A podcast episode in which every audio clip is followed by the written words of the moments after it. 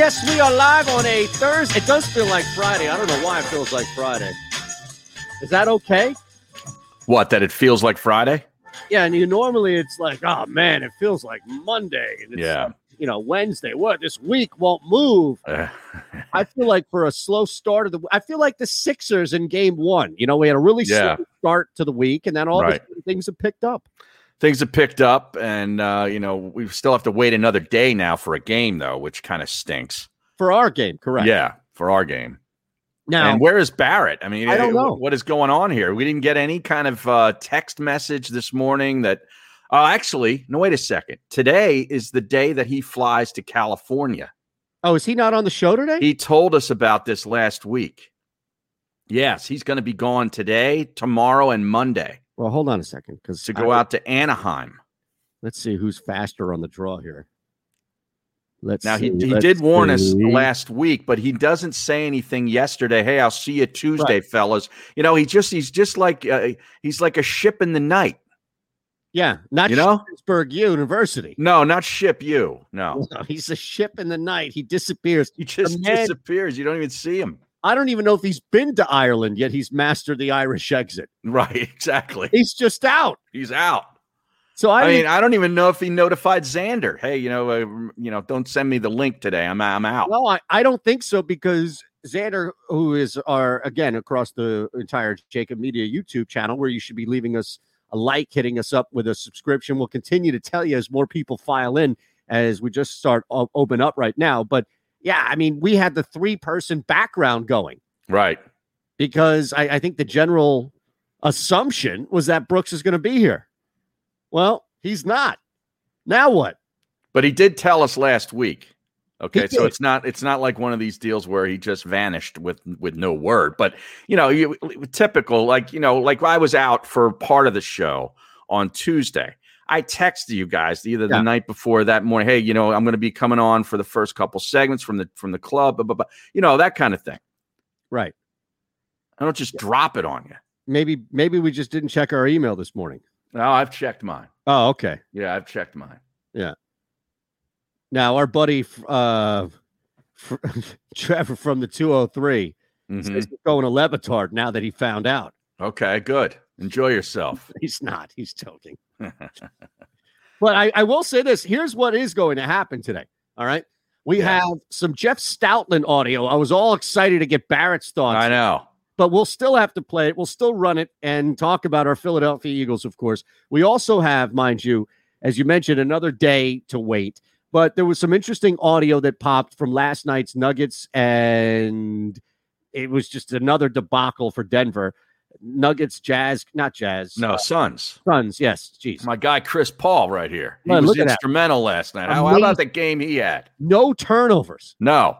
and 15 dimes. 15 assists. Yes. I mean, that is insane right there. But yes, that was a very fun game to watch until it just blew open. But I, you know, real quick, that was one of the times where I didn't I didn't mind watching the blowout. I don't know about you, but I didn't mind maybe it's because there was nothing else on. Well, it's fun watching teams that can actually execute offense and make shots. Isn't that amazing? Yeah. You know, they, they just, you know, they execute their offense. They get a lot of assists, you know, for, for made baskets, and they hit threes at a clip of almost 48% last night. That's fun to watch. That's insane too. Right. I mean, to be able you can't do anything about that. No. And Denver, it, again, we, we were talking about it at some point. They are going to really miss Jamal Murray. Murray. And look, Yeah. Campazzo's having a great year. He's an old rookie. I get it. And they do have other elements they can go to, but that team outside of Jokic had nothing. No. And their coach knew it. Their coach blasted them. That's great. Yeah, we're going to hear that too. Yeah. And also Pete Alonso. Now, that's not the only baseball thing that happened last night. Luke Williams was introduced to the city of Philadelphia, oh, Harry. Oh. A new hero. Yes. Yeah. Hey, after game two and one and what's seen in the Sixers series, we need a hero. Yeah. Are you going full Mariah Carey? We don't need another hero? No, he's going to have a fan section uh, by tonight's game, I'm sure. Uh, he's already a hit on Crossing Broad, the website.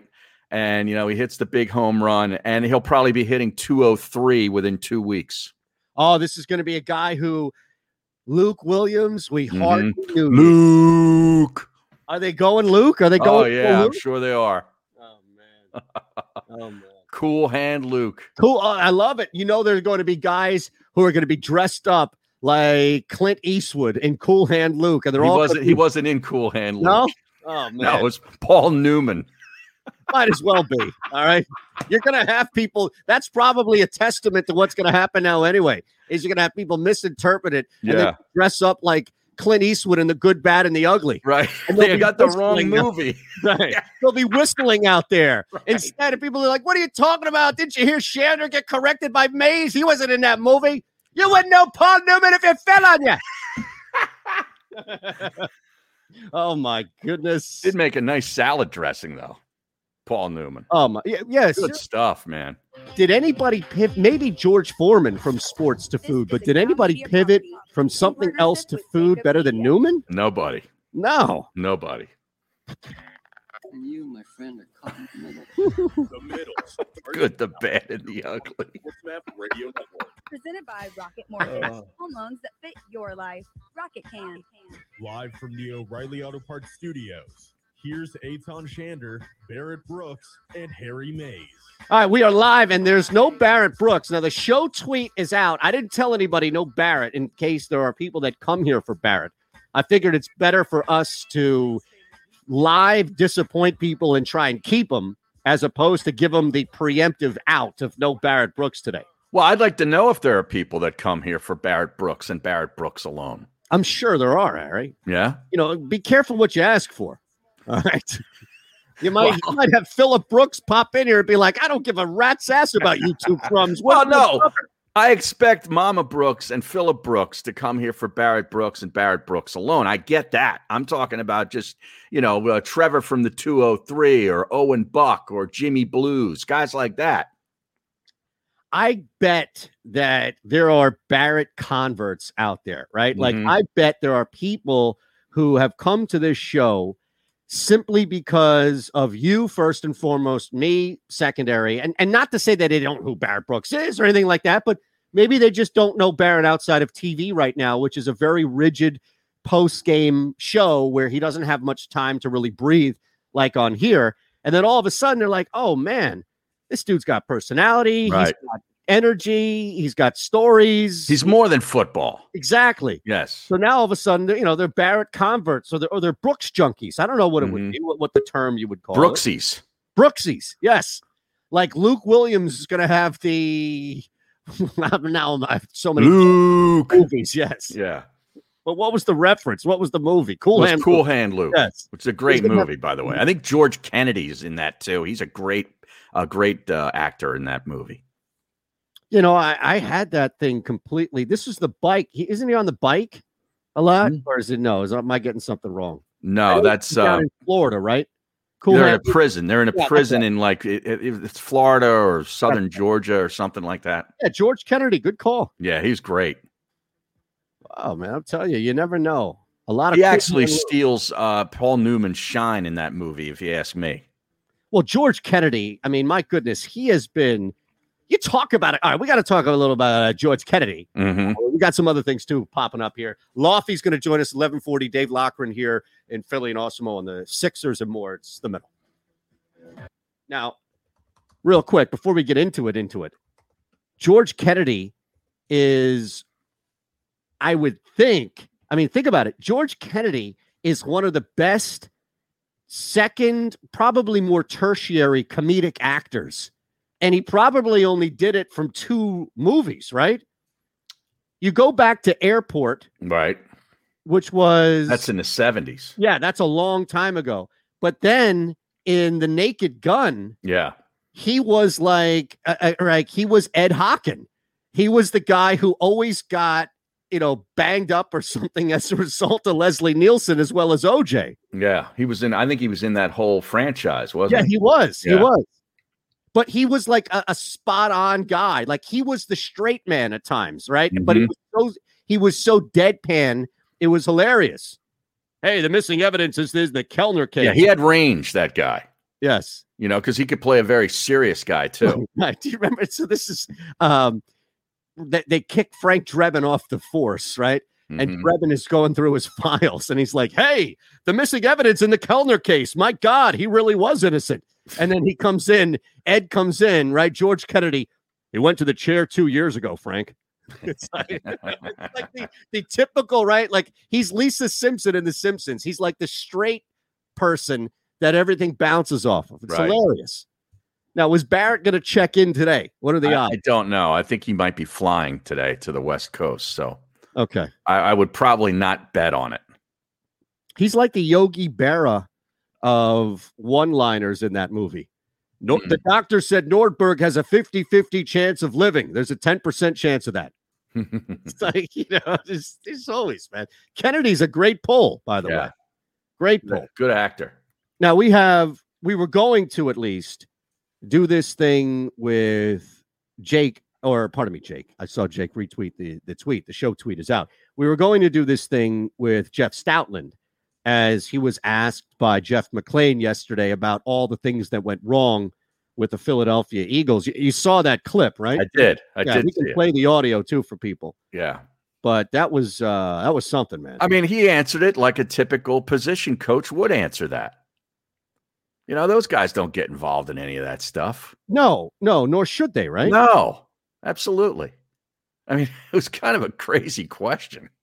Well, th- yeah, right. You know what I mean? I mean, way, way to put him on the on the griddle for something he had nothing to do with, man. He's you know, he survived a different coaching regime. Just let you know, he's worried about, you know, trying to get Jordan Mailata and Andre Dillard up to up to snuff. That's all he cares about.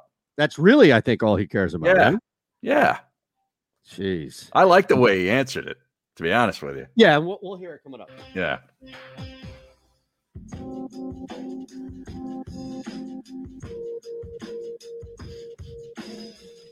This is The Middle on the SportsMap Radio Network. Presented by Rocket Mortgage.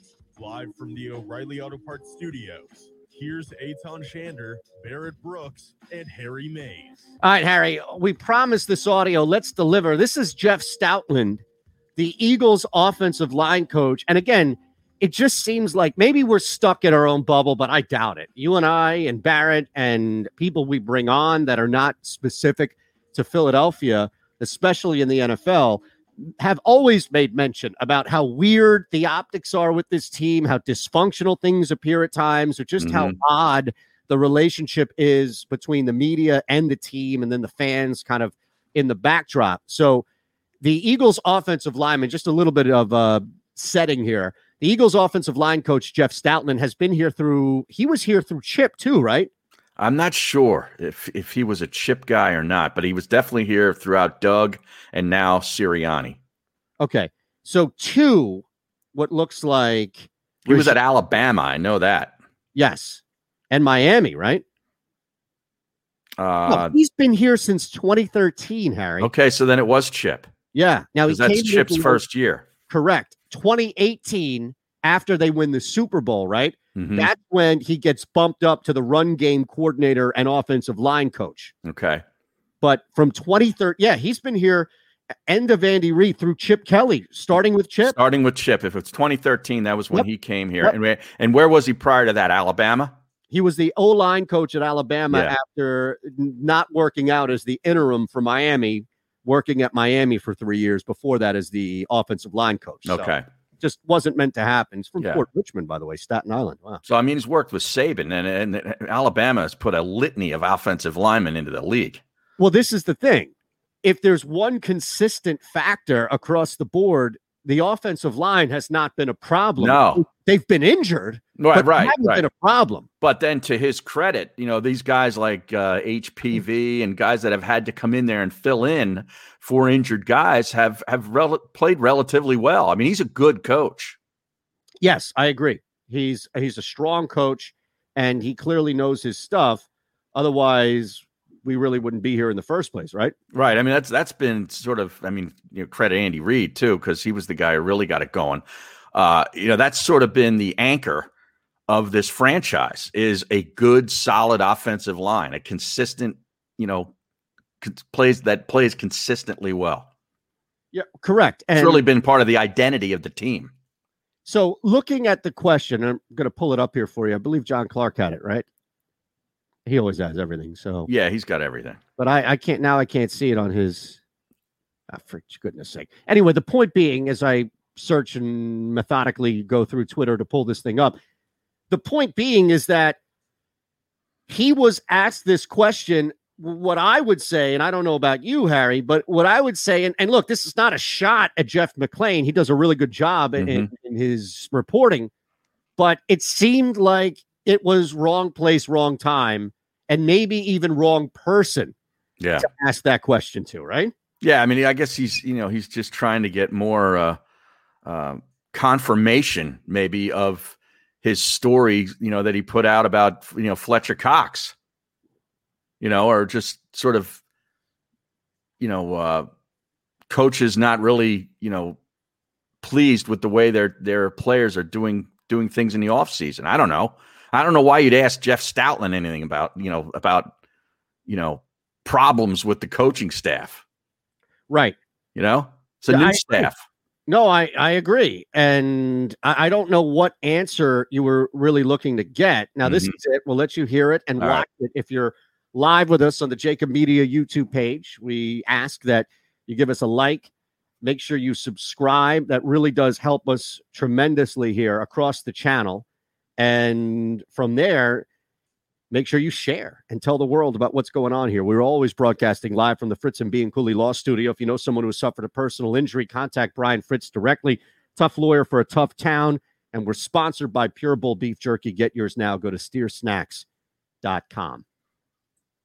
Go ahead, Jeff, and then Zach Berman. uh, Jeff, as the only coach to precede the previous coaching staff and then survive its firing, uh, you have the unique perspective of being inside and knowing and watching what uh, happened, what occurred. Um, so, from your perspective, what went wrong that ultimately resulted in Doug Pederson being fired and Carson Wentz ultimately being traded? I love Jeff McLane. I don't know, Jeff. I don't, I don't. What am I? I don't. I don't know what happened and why Carson. I have no idea. That's not my. That's not. That's not my lane, Jeff. I don't. That's not. I don't know. What's your next story going to be, Jeff? After this one, what's the next one? How do you know? You don't know. I don't know. I don't know what happened. Honestly, I know this. I know what I have to do to help Jordan Mailata and Andre Dillard look just like the other guys they're playing mm. next to. I know that. I know how to teach a six man protection as good as anybody. Okay. I know how, that's what I know. The rest of that stuff, I'm not going into that. I don't, I don't know that stuff. Maybe when I'm done and I'm retired, we'll come work. I'll do a podcast. I don't know. Maybe, but I don't. Oh, wait a second. Wait a second. He's going to do a podcast when he He's- retires. and he caught himself. He didn't even say cast. He No, said you're podcast, right? And caught himself. now, look, he clearly knows what's going on, and Jeff McLane knows that he knows what's going on, right? Yeah, but I mean, you don't survive three different coaching staffs and out things like that. That's how you keep your job. Not only are you mm-hmm. good at your job, but you also play the political role and don't, you know, throw people under the bus whether they're no longer here or not. That's that's how you survive. Boy, I tell you though, there would not be a better leak and a less suspecting leak in all of this organization than and I'm not saying it is, I'm just putting it out there, all right? I'm just putting it out there. There would not be a better less suspecting or more unsuspecting leak mole if you will in this organization than Jeff Stoutland, right? Than an offensive line coach. Well, here's why though, Harry. Why is that? Because he has survived three regimes Mhm. and he has played the political role to your point, which is spot on.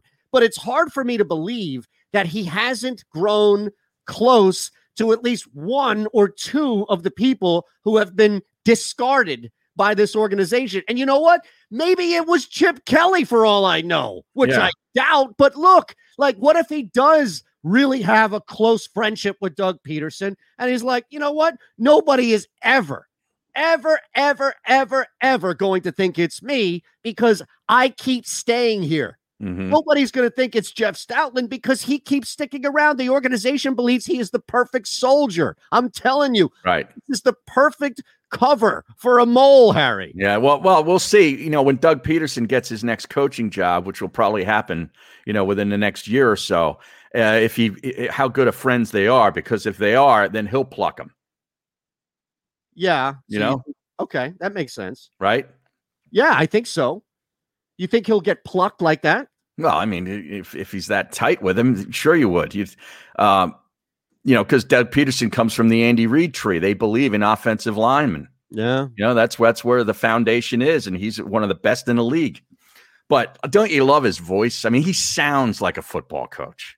Yeah, he is. You know what I mean? Yeah. Like a, like an offensive line. You know, who was the defensive line? It was Washburn. Remember him a couple years ago, a long time ago? uh-huh. And then they had uh who was Howard Mudd was Yep. the offensive line yes. coach. Those were two grizzly, just old school line coaches. And they used to have their units go crazy on each other at training camp. It was a joy to watch. And these guys are just with whistles in their mouth. You know, he's got he's always got the whistle around his neck or in his mouth. And then they're yelling and barking with that raspy voice. That's a Yes. football coach. That is, man. You know what I mean? He's not playing Rochambeau and rock, paper, scissors. That guy. No, there's no three point contest. No. Imagine that. Hey, Right. uh, the head coach. Hey, sorry, uh, coach, Right. Coach Mudd, but Yeah. the head coach wanted us to shoot some threes before practice in order to gauge our competitive edge. Right. Mud will walk right up to you and say, I want you to say that again. Right. Right. like, I dare Say you that to my again. face. Exactly. I dare you to tell me again that Yeah. you're late to practice because the head coach wanted you to shoot some threes. Right. And Get Jeff, your ass on the sled. Jeff Stoutland isn't playing one of his players in Madden either. No. You know what I mean? exactly right. There's no, ex- oh my goodness. Can you imagine? You know, like he might have even looked, he might have even scoffed at the notion of taking a guy in Dickerson as good of a, a talent and top talent he can be healthy simply because he went through the Sirianni process. Yeah. Ah, this guy's poison. He played rock, paper, scissors. I don't want him. I loved his answer. It, it was, it was good. It's great. It was good. But here's the thing. I I don't know what answer Jeff and, and why did Jeff feel compelled to ask that question? It's not like Well, He's he's a guy that's been there for a long time and knows where all the bodies are buried. The problem is he's not going to tell you. no, but don't you think Jeff would have been better on following up with the Fletcher Cox thing, which is at least current? Yeah. Because here's the thing. Right. I don't think the court of public opinion is going to swing in McLane's favor here. A, because that soundbite is gold, but also because it's like, dude, why are you bringing up old stuff? hmm I think a lot of the fans have moved on from Carson Wentz and Doug Pederson Yeah. not being here. No doubt.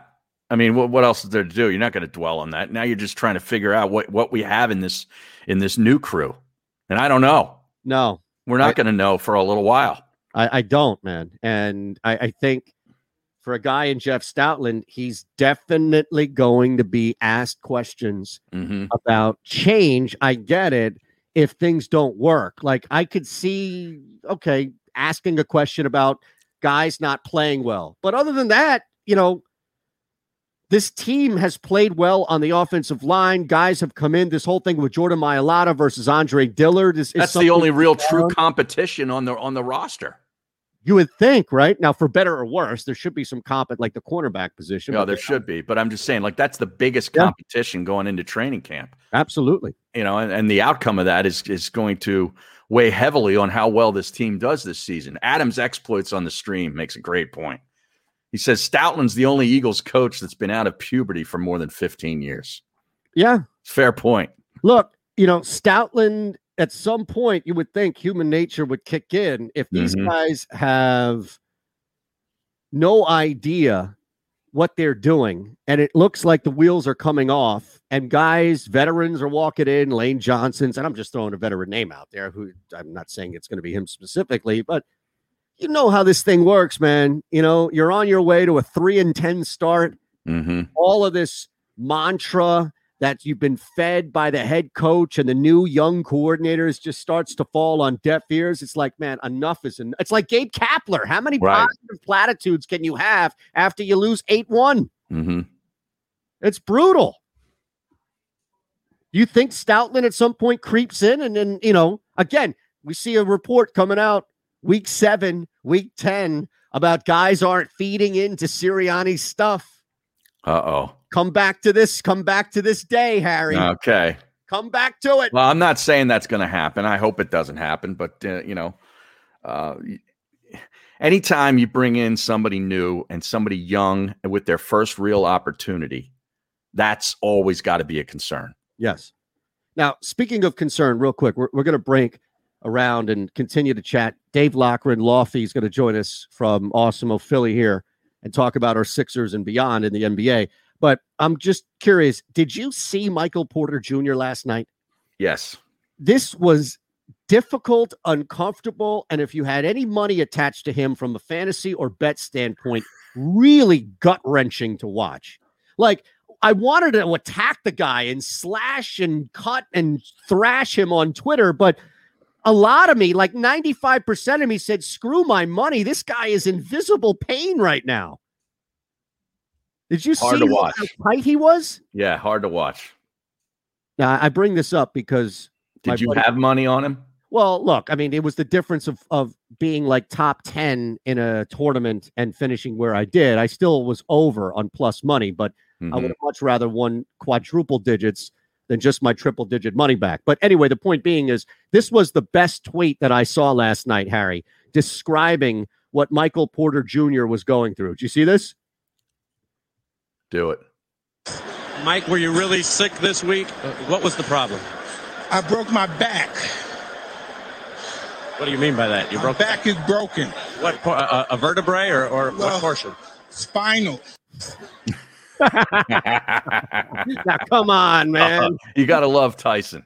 That's one of the top three of all time. Anytime you can pull, you know, pull a, uh, post round uh, clip from Tyson, it's worth playing again. about Jim Gray seriously following up with what part of Tyson's back could possibly be broken a week before a professional fight.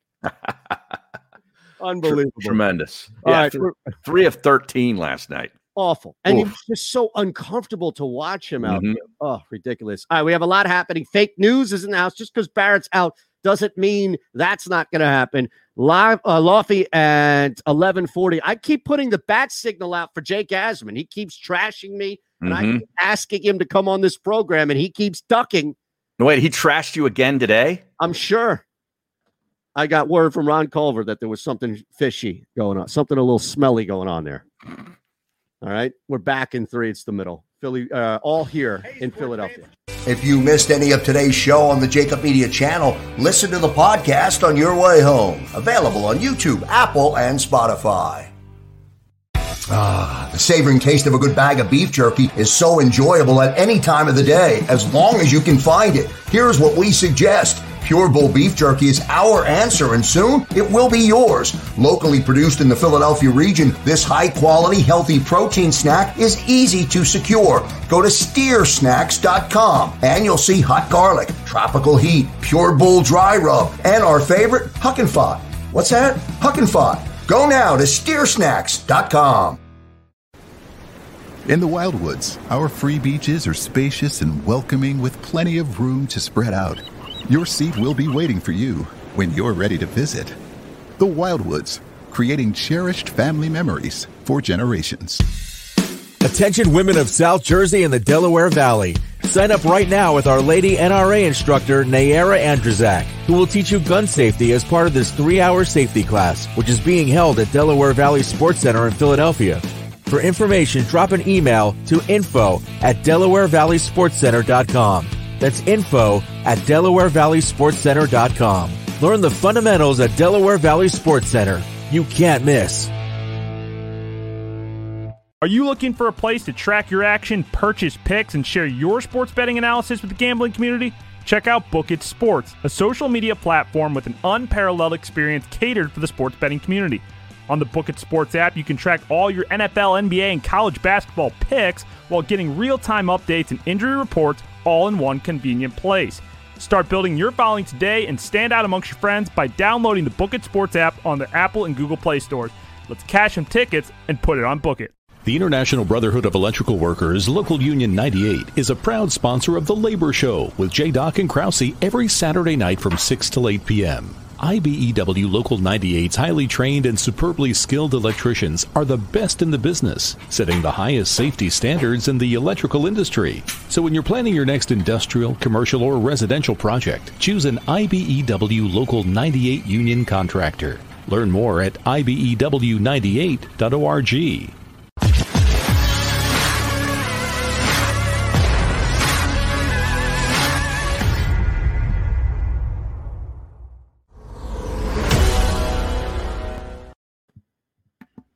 Boy, I won't be able to go through that movie list with Barrett. I would, I would, I was Oh, no. expecting that that he would have seen probably eighty percent of these bad movies. Yeah, but let's start it now. We've got Ron Lofty will be good with that. If Jake ever pops in the stream, well, I, I think you know. Look, Barrett's out, man. You know you can't make the club if you're not. Uh, you know if you're in the tub. Yeah, that's true. All right. Yep. All right. How about Mac and Me? That's, That's not the first Rockford, one on the man. list. Presented by Rocket Mortgage. Live from the O'Reilly Auto Parts How many of these movies? 22? I think there's 22. and Harry Mayes. All right, Dave Lochran Lofty is going to join us coming up in nine minutes as we'll talk about the NBA and maybe get a couple of nice little fantasy tidbits for you. He's all over everything from the betting to the DFS to just as a humongous fan here in our area. But before that, we were going to do this with Barrett, but he's out. So Ron is here as always. Ron Culver out in Houston, where our show originates and generates from on Sports Map Radio. Also, the stream will keep it going with Lofty if Jake ever does show his face on here. But you have 22. Now, I don't know why 22. I don't know I don't know either. I, how, how did you even stumble upon this? I stumbled upon sheet? it on on on uh, Twitter. I just saw it, like the 22 worst movies or something, and I'm like thinking Barrett watches a lot of movies, and I Yeah. bet he's seen a lot of these and probably likes a lot of them. I would imagine, yes. Like Problem Child. Did you ever hear of that movie? 1990. It's the second Yes. on the list. Uh, I want to say somebody re- like is uh, what's his name? Arnold in it? Tom Arnold? I'm just seeing a picture here. John Ritter. That's it. Yeah, That- John Ritter. John Ritter. Yeah, the and, and the redhead kid who's crazy, right? Correct. Correct. Okay. That's number two on the list. The heart of gold. Heart Wait, of Are you starting with like the worst and you're going to go all the way to 22? Yeah, I, it's just on this website, popsugar.com is the website. It's starting with number one, which was Mac and Me from 1988. That was an alien kind of like a, I think it look, kind of looked like Alf. Yeah. Yeah, but Yeah. That, that movie is uh, kind of infamous for one reason and one reason only. This is still Problem Child we're talking about? No, no, no, Mac and Me. Oh, Mac and Me. Yeah, Mac and Me is infamous for one reason. It's the uh, there's a clip in it that Paul Rudd shows that anytime he appears on Conan O'Brien. Uh, I don't watch. I don't even know when is Conan on. Uh, that, that doesn't matter. He's going off the air, but you guys know who Paul Rudd is. Yeah, Paul Rudd's amazing. Paul Rudd is the ageless wonder. Every time Paul Rudd appears on the Conan O'Brien show to push his new movie, he always shows the same clip from Mac and Me. Okay. And it, I mean, literally, it's been it goes back to almost like 20 years. Okay. So Mac and Me might have a little bit of popularity. I think the movie was terrible, but it has might have a little popularity because of that. Thanks to Paul Rudd. thanks to Paul Rudd, just make goofing on it. Got it. Okay. All right. Now, th- this number three, I guarantee you've seen. Look who's talking now. Yeah. Travolta. See, that's the thing. The sequel. The first movie wasn't a bad idea. And if you Mhm. go back to how wacky and probably blasted out of people's minds they were in the late 80s and the carry the Coke carryover into the early 90s, where I think that was made, right? The first Uh, 93, this one was made. Oh yeah, so the one was a little before that. It, it Yeah. wasn't a bad idea. Like it- it's a it's a cool idea, but how Mhm. dare you make a sequel to that I know. movie? Seriously. Kirstie Alley. It was ridiculous. No, I, I I refuse. I refuse. Now that does belong on this list. The other two I didn't see, Right. but I I've, ne- I've never heard of this one. Ballistic Ecks versus Sever in Oh, yeah. 2002. You Yeah. know this movie. I I didn't watch it, but it, I bel- it, isn't this Antonio Banderas? Yes, it is. And Lucy Liu. Okay, right. So this is in this height of like, oh my God, Antonio Banderas is the next thing. He's the next great thing. Action hero, Antonio Banderas. But the problem was that he just he didn't have that great of a shelf life, No. you know, and they kept trying to force him. This this was one of those movies, Harry, where I was kind of like, yeah, I, I get the whole Banderas thing, but I, I don't need to see this. It's a shame because I'm a Lucy Liu fan, but I, I Yeah. didn't watch that movie. It's something Whatever happened to her? I think she went to TV. Actually, I think she went to a TV. You know, once once you get a comfortable TV job on a Yeah. show, you never Right. leave unless the show is done. All right, so that's that's a great one because I can't imagine watching that movie and thinking, no, no, it doesn't deserve to be on this 22 all timer. Right. I can be. I'm. I'm proud to say that I've never seen any of these yet. Great. Yeah. I didn't see. I just saw the preview, and that was enough for me to stay away for Ecks versus Sever or Seven, whatever the hell it is. Sever. Yeah. All right. Yeah. Let's- All right. Give me one more. Give me. All right. one more. All right. The fifth one is also from 2002. The great Jean Claude Van Damme, Derailed. Used Never to be our, our name of our podcast. It, it has been, yes. Yes. I never saw it, and I imagine that that's probably past the prime Mhm. of Jean Claude. Like, Wasn't his prime in the early 90s? Like late 80s, early 90s, right? yeah, blood sports, Yeah. like kickboxer. But aren't all Jean Claude Van Damme movies the same? Like, if you've seen one, you've seen them all. Yeah, I mean, you know, and again, you get to see a love scene where Rosanna Arquette maybe takes her shirt off or something in a movie. Mm. So it's you know, it's it's always worth it to see who the love interest is, because you know there's going to be some sort of love like Right. soft core sex scene with Van Damme in it. That's just how it is. Sign me up for that, right? Well, it depends on who he's having sex with, Harry. My God. You know, that's a big factor, right? Yes. It's a pretty big factor. All right, Lofty next. It's the middle. Stay tuned. We're not going anywhere on the stream. I'm just saying. Uh, that's that's all. Now, should we play this? What, what do you want to play? Mike Malone before we hit Lofty, or Yeah. all right? I saw one team that uh, wanted to be here and play with a purpose and urgency, uh, and one team that did not want to be here uh, and play with no urgency. Uh, and that's why we got our ass kicked.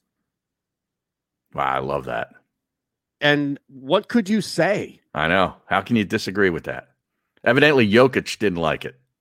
Look, they had Jokic I- disagreed. Harry, I put the tweet out below the six minute or right around the six minute mark in the third quarter. They had 48 points. Mhm. For I've seen Virginia basketball games more Right. entertaining than that. what in the world is Yeah. and look, Phoenix is a sneaky good defense. I don't think people realize how good of a defensive team Phoenix can be, but my God, 48 points through Mm-hmm. Yeah. two and a half quarters. Yeah. Bridges is good. Uh, Ayton. Yep. Good. Look, Yep. you know, Crowder's got some spark to him. It, Yeah. look, they they do a lot of what, and and I like it.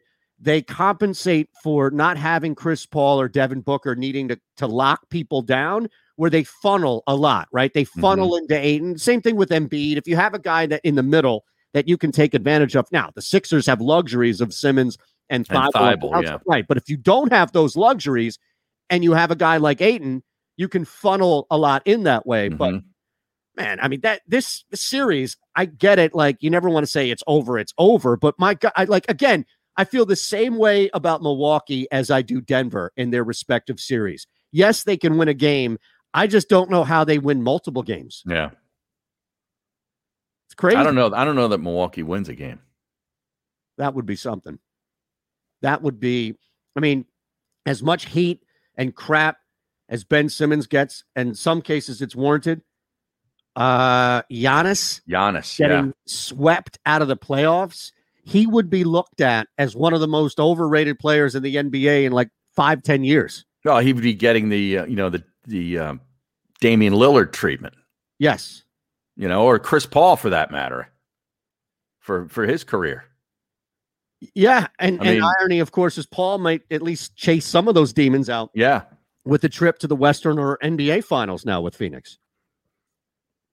Wow, that'd be a fun series if you saw if you got either Brooklyn or Philly against Phoenix in the finals. I would love Phoenix because Yeah. the entertainment. Mm-hmm. I, I do worry about Kawhi Leonard in a final setting. If like if they get that far, which I don't think they will, Utah's tough. We talked about the home court advantage with Utah as well. Yeah. That's great, man. It's a little Cheney in him. We got our ass blasted What's Lofty's Twitter? at Lofty underscore D. Middle on the Sports Map Radio Network. Should be popping in. I told him Mortgage. 40, so Live from the O'Reilly Auto Parts Studios. Here's Eytan Shander, Barrett Brooks, and Harry Mayes. Barrett on his way out west. Now Barrett is gone tomorrow as well, right? Which yeah, and Monday, I believe. and Monday. Okay. Yeah, and he's got a lot of testing that he's got to go through Friday through Sunday, I believe, and then travel days Thursday, Monday. All right. So we'll make Oh. sure that we update you on Barrett's travel schedule as we get it. We don't normally get it until it's too late. Right. we we get it usually after he's already traveling. Exactly. Now, as promised, here's Dave Lockren at Lofty underscore D, where you can follow him on Twitter. Another verified member joining the program here. We still need to get Harry that check. Dave is all over I'm awesome. first verified member here, if we want to be uh, completely clear.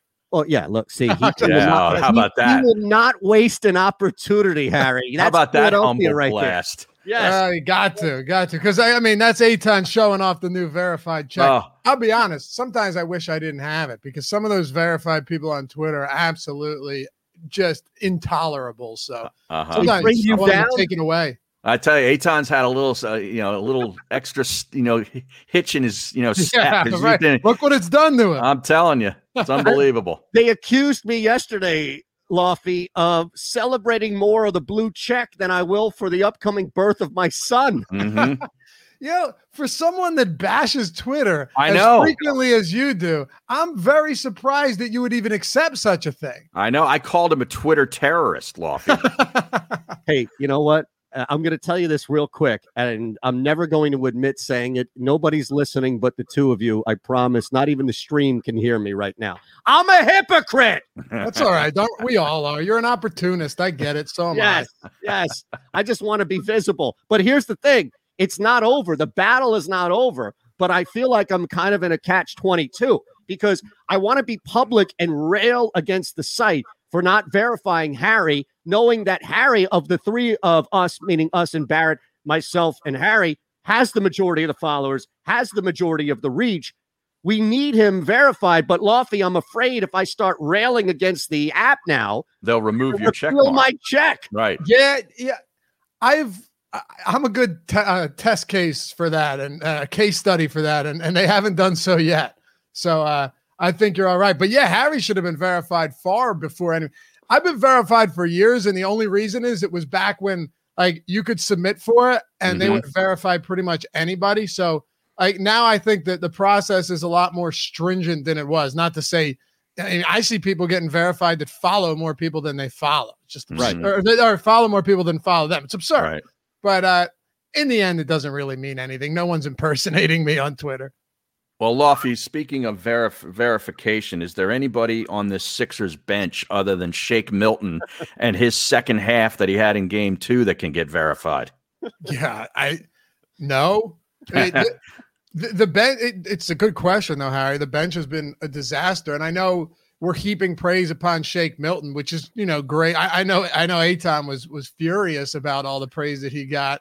Uh, because it, it, was, you know, like he had a good game, but but was Shake Milton the reason that we won that game? I- listen, if we're if if we have to praise guys for for finally doing their job, and I'm again, I'm not taking away anything from Shake. That huge uh, three at the end of the quarter and a couple really clutch shots were great. But Joel Embiid's out there playing with a, a tear in his meniscus, dropping huge 40, games. yeah. You know, yeah, 40 plus points. Tobias Harris uh, was was wildly accurate to kick off that game, put us in a really good spot. And we can't ignore the fact that for two straight games now, we either had a lead or were right in the thick of things before the bench came in at the end of the first and to start the second quarter and just coughed up massive, massive deficits. Like we, I- I think our bench had zero points at the end of the first half. 32 to nothing, they got outscored in that half. Right. By the other bench. Exactly. Yeah. Yeah. The, the Hawks bench finished with like 50 some points. So, yeah, okay. Shake Milton had a solid game, but where is everyone else? Well, George Hill was supposed to be a, a- you know, a veteran presence that you could bring Yes. in to get Yeah. to at least inject a little bit of offense, you know, and playmaking into this team. Uh, Tyrese Maxey, I don't even hold it against Maxey. The kid's a rookie. He had some big games in, in, in the first round. But yeah, Shake should have been doing this all along, is the thing. And, and I'm glad that he stepped up. I really am. It- it's great to see that he's putting up some numbers in a must win game to split this this home field, uh, home court. But we need more. Furkan Korkmaz airballed every single shot he took in game Yeah. two.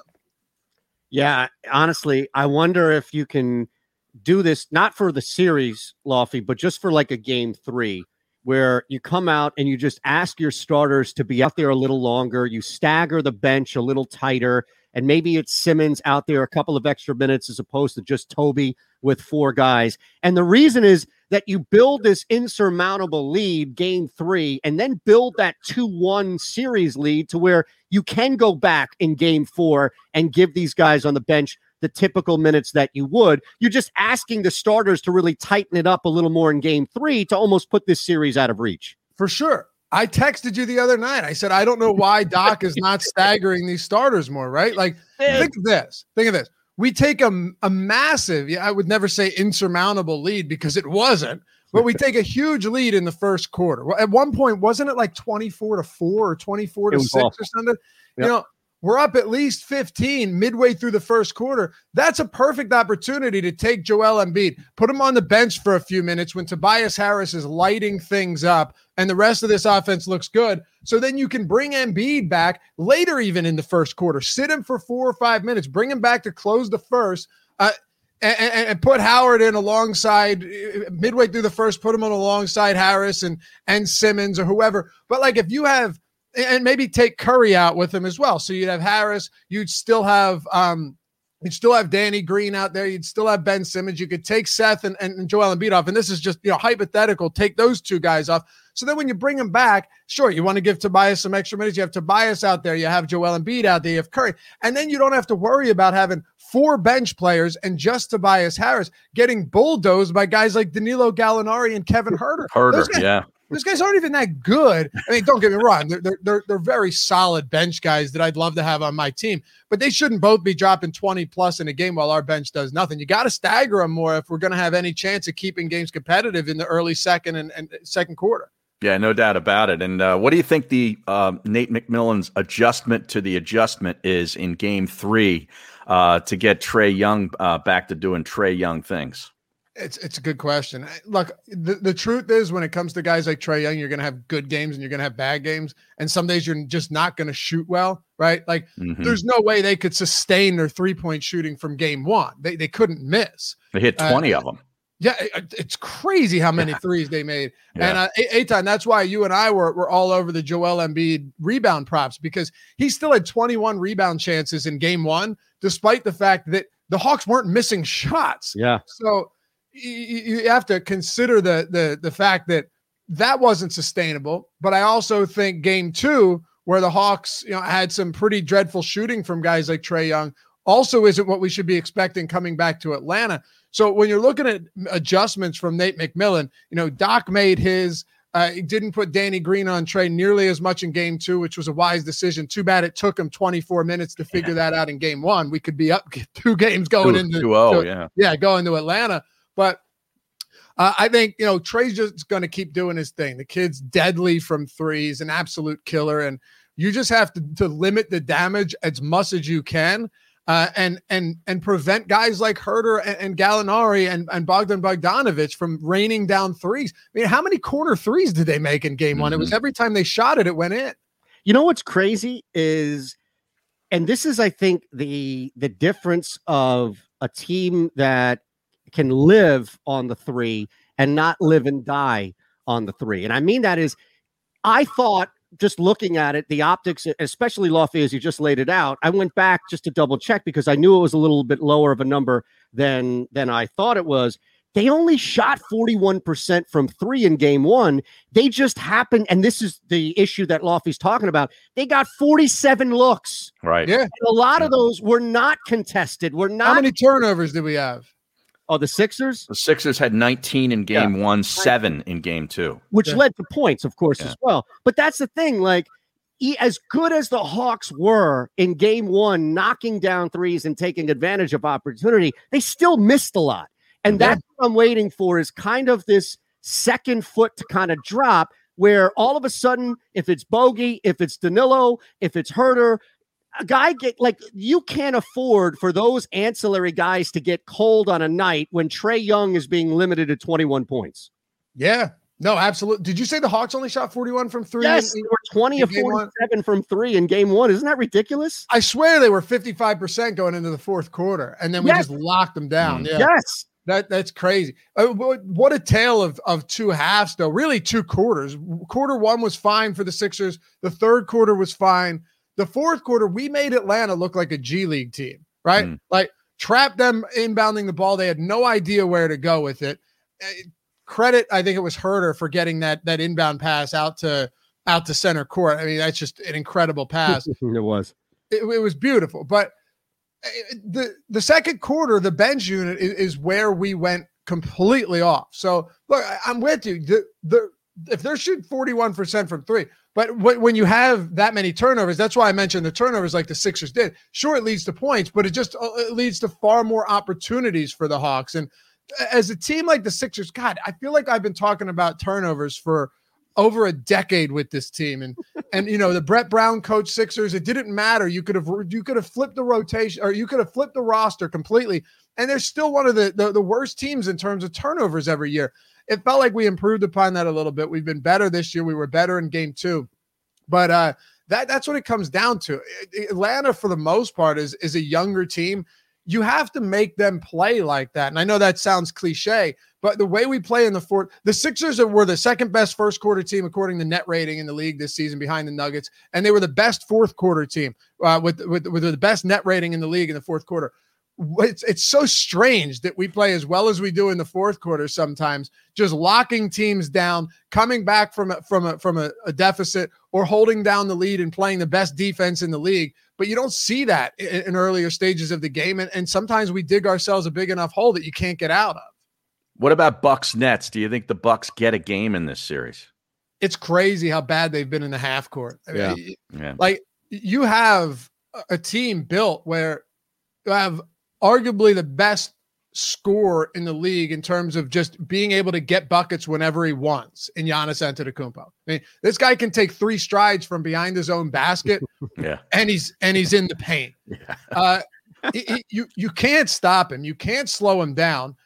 They've done a decent enough job of, of limiting limiting him, and and he was two for seven from the free throw line. Mind you, they only had seven free throws in game two until the final uh, minute of that game, and all seven free throws were from Giannis. Just hmm. eh, incre- and you could say, oh well, Brooklyn only had seven too. Yeah, because they they didn't miss any shots. You don't get free throws when every shot you take is going in.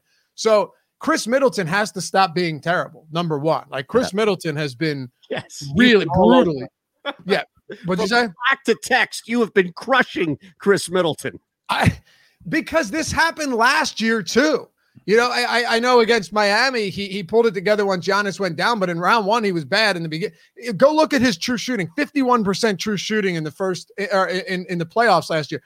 Khris Middleton has to be better. Jrue Holiday has to be better, and this is the type of team that if you're only scoring in transition, it's really difficult to do that when Brooklyn's not missing any of their shots. So when you're setting up in the half court and Middleton can't make a shot and he's throwing the ball to the other team, and Jrue Holiday doesn't look. And, like, Jrue Holiday's a huge upgrade from Eric Bledsoe, but it's not showing.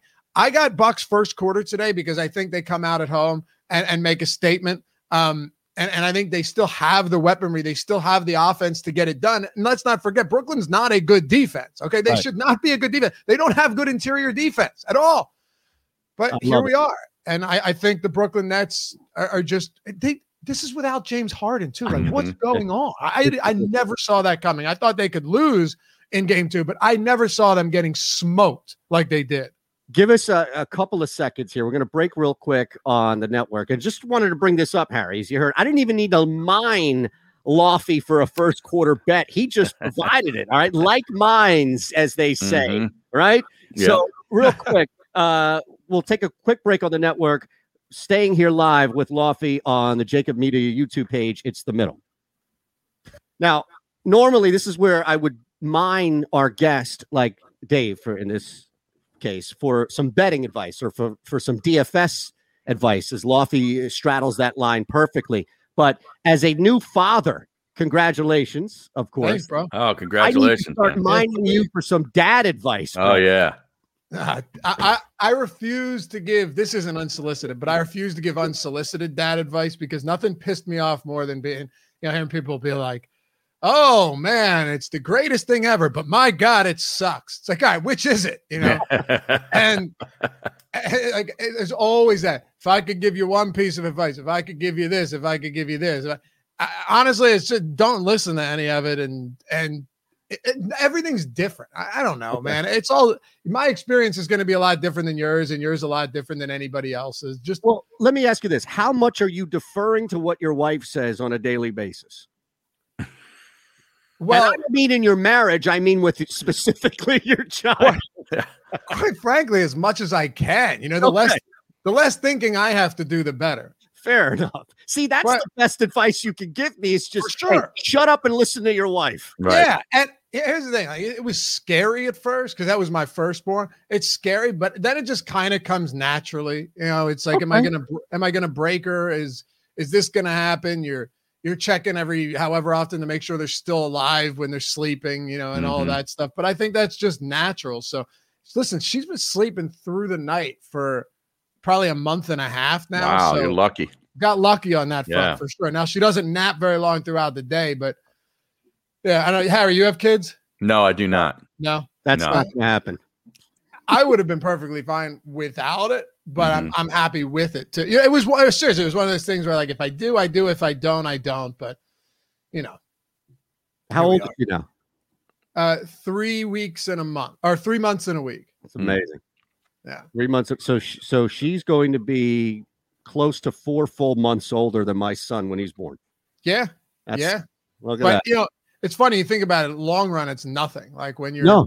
Two years and then Same eight, age, yeah. twenty months, it's nothing. But oh, they'll be I- growing up yelling at the screen, you know, cursing uh, Joel Embiid the third out there, right? All of that stuff. She's awesome. Man. I love her. I, I tell you what, we put on that Baby Einstein show, which is like back from 95, and apparently kids still like it.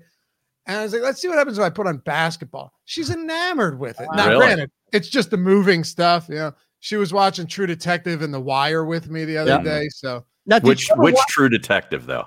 only season one is the only Okay, one. I yeah. yeah, It's the Well, best three was season. three was good, It but was two three, is horrible. Three was good, but Yeah. season one, I I tweeted this the other day, is the best season, single season of television I've ever watched. Hmm. Did you ever watch that epic fight scene I sent you? No. I I haven't, but I will. You're listening to the I- Middle on the look at this. Radio Network.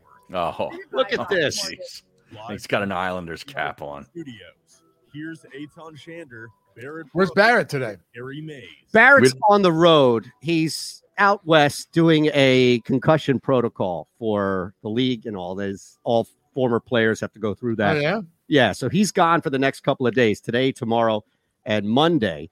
And Jake Asman is on the show before us. So if you two don't know each other, I strongly suggest you do. You're both great individuals, and I think you both have a strong passion for sports and betting and fantasy as well, DFS as well. So I would say that we're all in the same world here. And Jake's a, a Northeast guy. It's not his fault. He's down in Houston now. But Asman has been ripping me to shreds, Lofty, over the past week because I am now verified on Twitter. And to be fair to Jake, I spent about two months crushing him when he got his verification check before Twitter reopened up the process. So we've been trying to track Jake down this past week, and he's finally here. I'm here, Eytan, and you know I had Harry on my program yesterday, and, and we talked about your your You hypocritical behavior. I mean, look, Yeah. I, I thought I thought you were you know the Twitter bad boy. You didn't want the check anymore. Screw you, Twitter and your algorithms. Screw Right. you, Trying to tell people to not go to the website, to get off of this stupid app. Yeah. And then Eytan gets the blue check mark, and he's right back in the mix. He's tweeting up a storm. He's using his blue check mark influence on all on everyone. You and sent Jack it- a card. Yeah, I did. It's shocking to me. I heard Jack's coming on his like you know his gambling show he does at night. He's going to be kissing Jack's feet. This is unbelievable. This is the treatment I get, Lofty. All I'm trying to do is a radio show, man. That's Listen, it trying to does it does wield power when you have that check mark. I, I, Mhm. let, us be honest. When when my when you had had uh, jokingly said, "I need someone to host a show with me," this is how I was introduced to you, right? Like, right. was it was it a year ago, two years ago, probably two years ago now? It was right before it was before COVID. I know that Yeah. much. Yes. Uh, my neighbor just like threw my name out there jokingly. I bet if I didn't, and then we ended up doing a show together that very day. Yes, we and did. then- right. And we- you had no idea who I was. Uh, and now look at this. I bet if I didn't have that check mark, you'd have been like, who's this guy? You know? Well, no, to be fair, I need any and every local voice I can get on the show. And you'd be surprised how many texts don't get returned now from people I worked with over the last five, ten years. So to be fair to that specific thing, yeah, but yeah, look, you never know. Like, you know, I I could be one of those verified snobs like Asman who just on his mm-hmm. notifications goes over to the verified tab and doesn't even acknowledge the peons anymore. So maybe I wouldn't have even seen you on Twitter if you weren't verified. Well, you tagged me in a tweet, and I knew. Well, it's time. It's time to enter the uh, the the middle dungeon. You know, it came Yeah. up. Like, look at this blue check mark in my notifications. Who is this guy? Eytan Shander. Now, oh, hi. He's become an elitist, Harry. We're watching. Oh, I know. Hey, Lofty, I, know you, you can't hang here for a while. You've got parenting duties. You've got awesome. Oh no, she's in daycare. I just got to do a bunch Okay. of other stuff. So you can you can ha- if you got to go, that's totally cool. But you know you can hang with us as long as you want. I didn't want you to feel compelled and start looking around like at your watch, like Jesus, when are these guys going to let me the hell out of here? You can leave whenever you like, sir. You're good, man. I got a few more minutes. All right, nice. Now, Harry, yes. Yeah, I wanted to ask Asman before uh, we moved on. This this Islanders cap that he's wearing is this just a bandwagon situation? Yes. Or you know, you're just sort of jumping on the, the the New York team that's left, and your Yankees stink, even though they've beaten up the Twins. But you're just like glomming on to anything New York.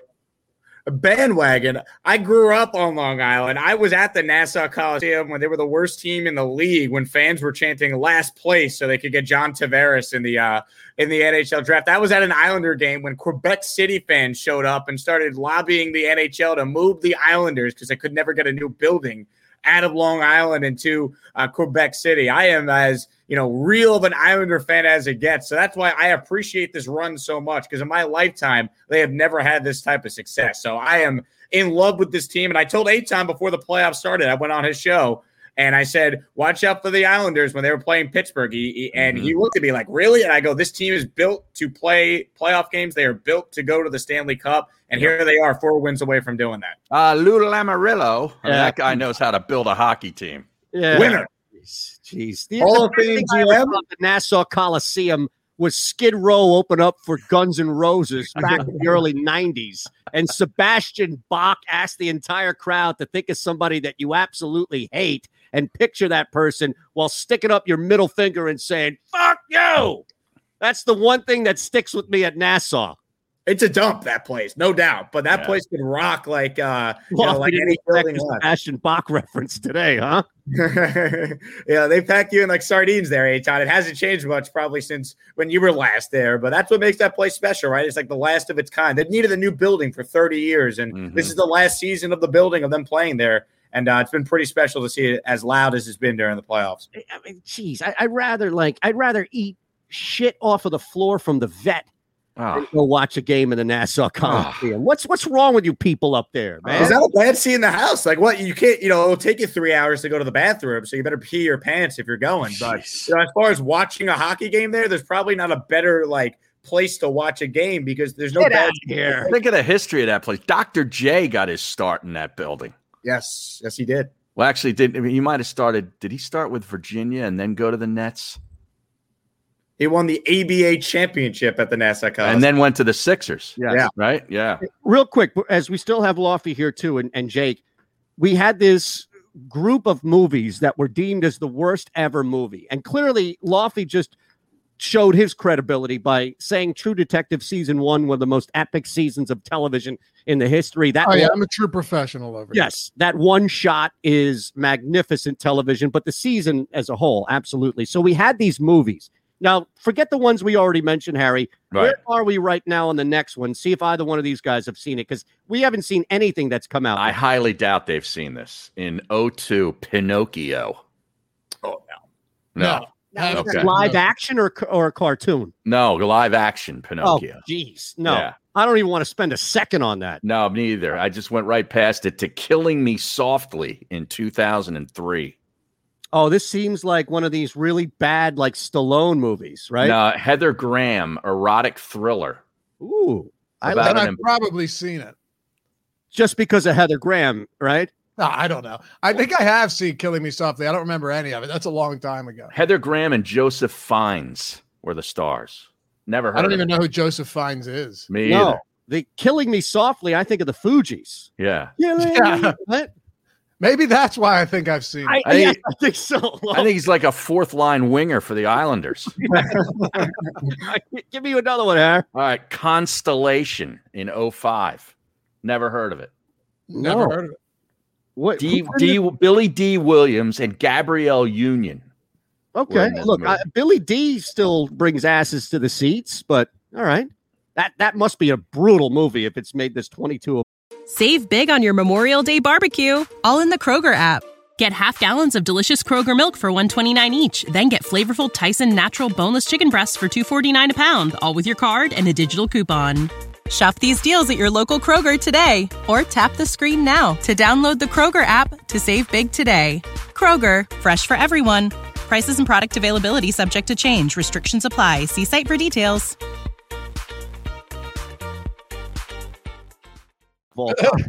right? All right. What gotta else? be terrible.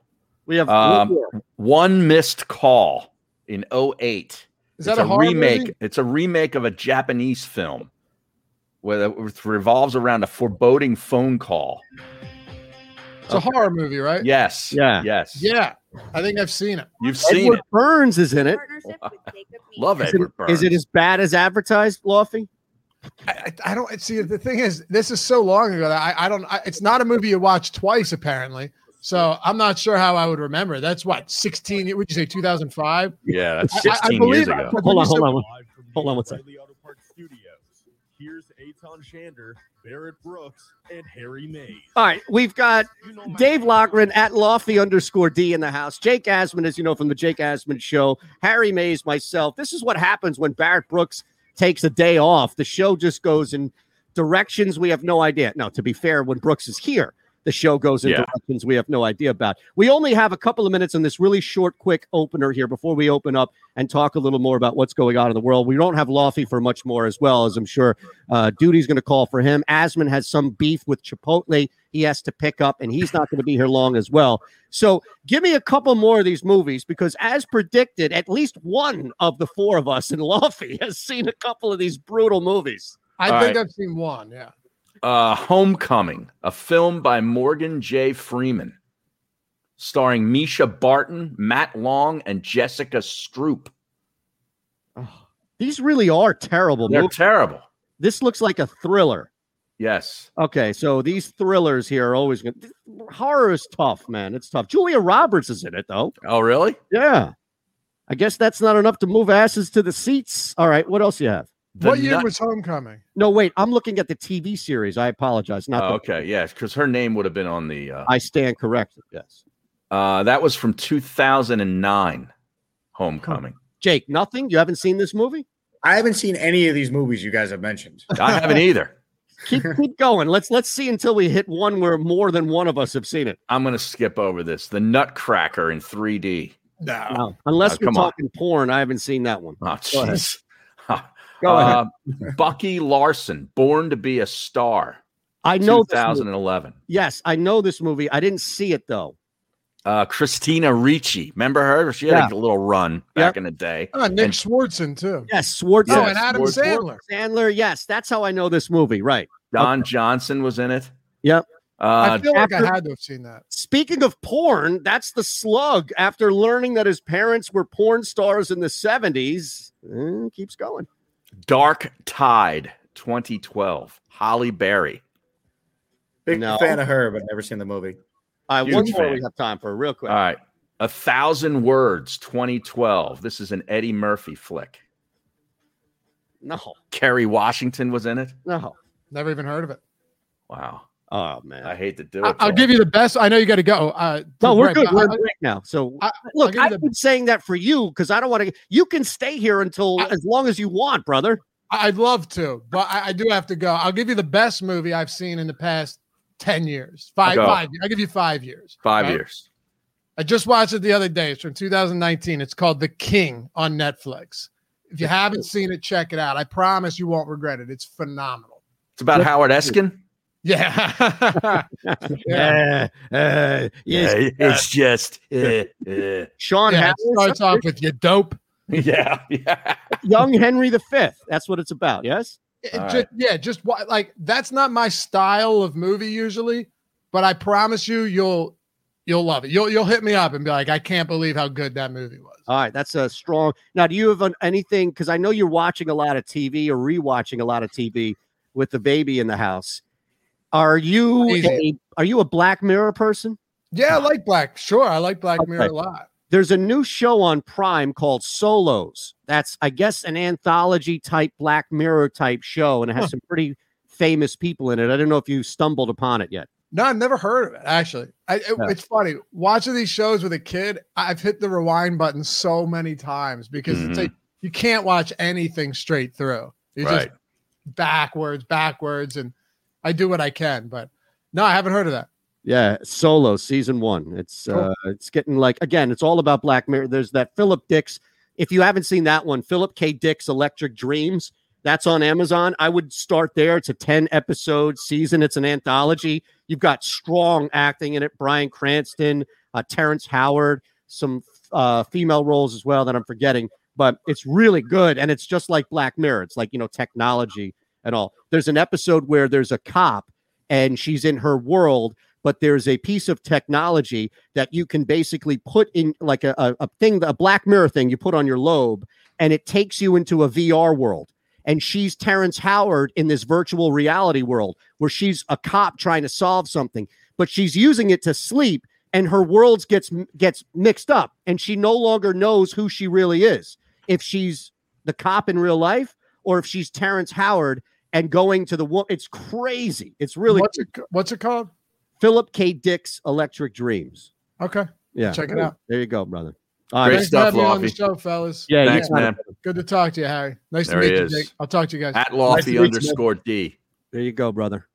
Now, All right, Jake, now Yes. we want we got to hit this thing with uh, Pete Alonso while we have Jake on. absolutely Okay. right. That's that's perfect. Now we're going to Yeah. be back on the network coming up in five seconds. So we'll do all. There's audio too, a There ton of I'm gonna pull Alonso.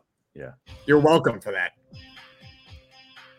Did you provide the audio? Were you? Did you? Oh yeah. Did you ask the question?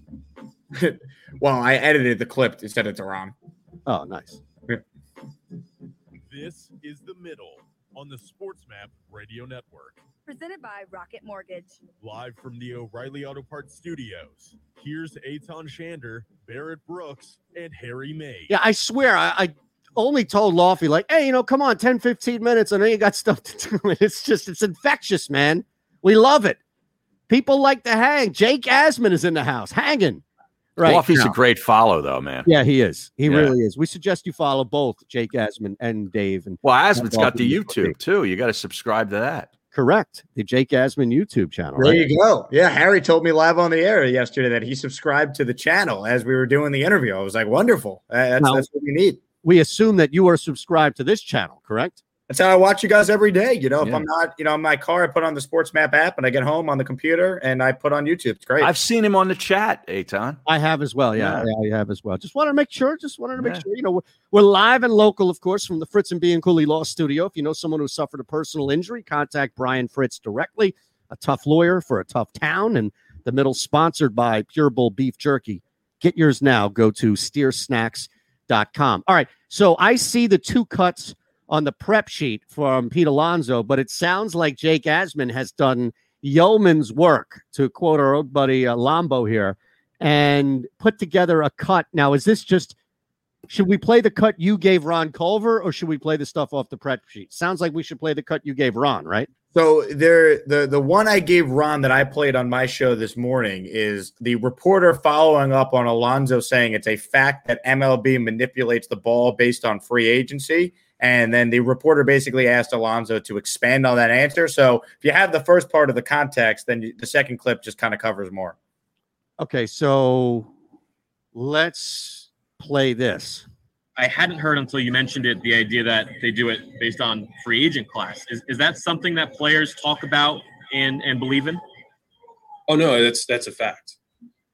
It's not. It's it's yes. We, I mean, guys have talked about it, but um, I mean, in 2019, there's um, there's a huge class of free agent pitchers, uh, and then that's quote unquote the juice balls, and then uh, 2020 was a strange year with the COVID uh, the COVID season, but now that we're back to playing a regular season with uh, a ton of shortstops or position players uh, that are going to be that are owed going to be paid a lot of money like high high caliber players i mean yeah i mean it's it's not a it's not a coincidence Wow. We are talking nothing in baseball except scandal, conspiracy, collusion type stuff. Nobody, the game doesn't even matter. No, no. And now this is more from Alonso before we hear the cut from Jake. I'm wondering if you think MLB's doing the right thing by cracking down on pitchers with uh, sticky stuff, and if so, why? Oh, absolutely not. I think that um, I, I don't think so because for me, I think that every since the start of the game, pitchers have been using uh, substances. I mean, there's a bag of rosin behind the mound right now to help guys dry their hands and get grip. Uh, for me, I think whether they're using pine tar rosin, uh, bullfrog, or sunscreen and rosin, or whatever they want to use to help control the ball, let them use it because for me, it's like I go in the box every single day and I see guys throwing harder and harder every day, and I don't want to. I don't want 99 slipping out of someone's hand because they didn't have enough feel for it. Wow. He saw his teammate get drilled. Yep. Now, is that You know? similar to what you you gave Ron? Just so we know. Or- yeah, you, you the first one was what, what I played on the show. Yeah, just the follow up there on the free agency. I, I think I love Pete Alonso. I think he's really good for the game. He's opinionated. He's you know got good got, got a good personality. But that is lunacy to think that Major League Baseball is manipulating the ball based on an upcoming free agent class. That the if he's saying it's a fact, that's his quote. Right. Fact. Then the union would file a grievance and get millions and upon millions of dollars from the owners if that were to be the case. That is lunacy that he would throw that out there. And then to double down and say it's a fact without any evidence is absolutely insane. Well, and it's not only his opinion, though. He's saying other players believe this too. So this just goes to show you where they are as far as players and owners leading into, you know, a, uh contract years. I mean, this this, this they're going to be on, on they're going to be not playing baseball. Agreed. We're getting a lockout. It, it just Yeah. these guys hate these guys can't even agree on what day of the week it is when they Right. talk. I mean, And I, I don't think many people will care. I really don't. no, It- they- No. They've destroyed the sport. I mean, Man- Yeah. Manfred is the worst commissioner in sports right now. I don't even think it's close. there really is, I, I think, an understated damage that he has either done directly to the sport or is simply just enabled as the acting boss. Now, look, we always have to take this, right? We know that the commissioner does not run the sport, the owners run the sport. And much like a politician in our country, no matter what side of the aisle they walk down, there are bosses, there are economic bosses to the CEO. If it's the CEO of a company, if it's the CEO of a country, or if it's the CEO of a baseball league, in the case of the commissioner here in Manfred, but that doesn't also absolve him of a bunch of bad or just idiotic or just passive stuff that he's done. What do you look at as far as like the, the really big damage, Jake, that has been done to the sport as a result of Manfred's tenure so far? I think the biggest thing fans would point to is the Astro scandal. You know, the fact that none of the players were punished, and then just the whole PR handling of that. Right? I mean, he calls the World Series trophy a piece of metal. Piece of You know, metal, do- yeah. Do we really want to take away a championship? You know, the, what? do we- You know, the trophy's just a piece of metal. Like you're the commissioner of the game. It's called the commissioner's trophy. Right. How are you calling the trophy a piece of metal, just optic wise. When he talks publicly, it's always a disaster. The substance stuff now with the pitchers. Why are we doing this in the middle of the season? Why? Why are you know? Why does Gerrit Cole and Trevor Bauer have to be the face of something that every pitcher, as you just heard Pete Alonso say, is Mhm. doing to get a grip on the baseball? You know why? Why are we detonating the baseballs after you juice the baseballs? Like why can't we just have a universal baseball? It's just every and then just you know the over reliance on teams going with analytics is just like you know stylistically watching games has never been more boring like there's no action the approach that hitters take stink and Mm-hmm. no balls in play. it's No. awful Yeah. like it's just and that's not all Manfred that's these teams you know using analytics and only relying on that and rewarding guys that hit home runs and strike out 200 times because they don't seem to care Right. but man like if, if i wasn't so invested in a baseball team i would have watched if i was a casual fan it's not a watchable product right now it stinks Or or you are invested in a team, but that team hasn't been good in several years, like our team. You know, like I'm so out on. If the Phillies were were playing like you know the San Diego Padres and had a you know a roster like that and pitcher, I I'd probably be in and be watching some baseball games. Also, Alonso in that cut where he's saying, "Oh, you know, 2019, you know, you had you had all these, you know, great hitters coming up, or you had uh, you had No, all these great pitchers- pitchers. Pitchers, so you know, we uh, the, you know, we juiced the ball. Gerrit Cole got the highest contract a pitcher has ever received that offseason. So the juiced balls didn't affect the Yankees from giving him 325 million. That makes no sense what he's saying. Yeah, I, I look around now, and you know that's probably the biggest non-scandal story in baseball. Right? Is the expectations of what the Yankees should be to what they have been this year. Now, look, Yeah. you've got Shohei Ohtani and and what he's been able to do individually on the mound and at the plate. There are some cool storylines in the sport that maybe aren't making it to the top across the board. But as you know, I mean, the popularity of the Yankees is second to none, even with a LeBron on the Lakers, although they're probably the same fan base. But to the people like yourself who are actual Yankees fans, this has to be the biggest story in baseball. Yeah, I mean, from an on-field standpoint, eh, the the Yeah. Yankees have not been good. Like they they're, they're lucky. They're the only reason why they're not ten games under five hundred right now, guys, is because their pitching staff has been really good. Their bullpen's probably the best in the sport. That's been elite all year. But they can't hit. Other than I- other than Aaron Judge, go look at the batting averages of the Mhm. Yankee players and their you know inability to hit with men on base and their inability to really just even put the ball in play. It- it's it's unbelievable how bad they've been. They're lucky that the American League is not like loaded, that they'll be in the mix for at least a wild card, you think, all year. You know, they've beaten up on the Twins the last They year. always beat the Twins. Exactly. I they beat, beat some good teams, and, and then we could talk about the Yankees again. I've been, I, I just, they're a flawed roster. I don't think it's all Aaron Boone's fault, and then firing the manager fixes things. I just think they're a flawed team that's very streaky, and I think that's kind of what they are. I don't know if there's like this the, this trade deadline move they'll make that will fix the team. They are a very flawed, right-handed only hitting roster, and that and if if guys on their team don't produce to the back of their baseball cards, they're probably going to finish behind Boston and Tampa. That's just the reality. Now, what do you think happens to Alonso here? Is he is does he get punished in any way? I don't think he will. I I I, I don't know what the, ball. Yeah, Mike K. Yeah, you hit him in the ribs.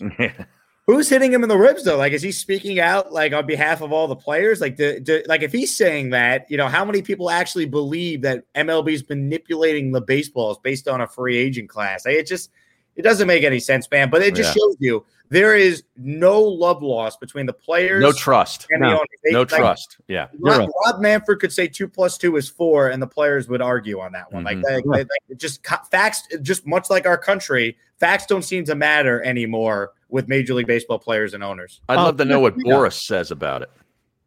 That's right. What does he You know? think? Put a tweet out, Jake, with your verified account. Two plus two equals four.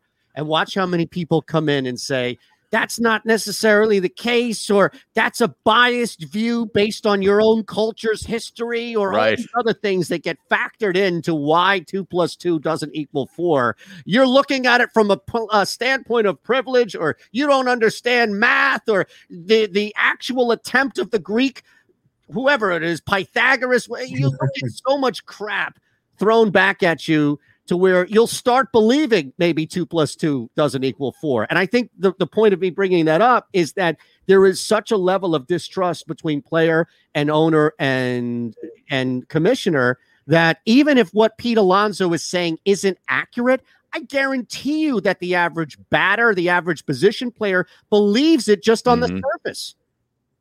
It doesn't make any sense. By the way, I love Eytan bringing up Twitter there, you know, leaving out the fact that if he wanted to, he could run the same exact tweet on his new verified Twitter account at Shander Show. Okay, okay. I, I'll I'll throw this back at you and I'll meet you halfway. Okay, who's more of a hypocrite right now? Okay, is it the Eytan Shander pre-verified, hate everything, rail on everything, get you off Twitter to now being what seems to be passive, if not actively silent in those areas, or is it the person who has grown up with the Ewing jersey, with the Allan Houston jersey, with the LJ jersey, and the broken back spinal, that LJ jersey, who is now sneaking in to Brooklyn mm-hmm. wearing a Durant or Harden jersey? Who's more of a fraud?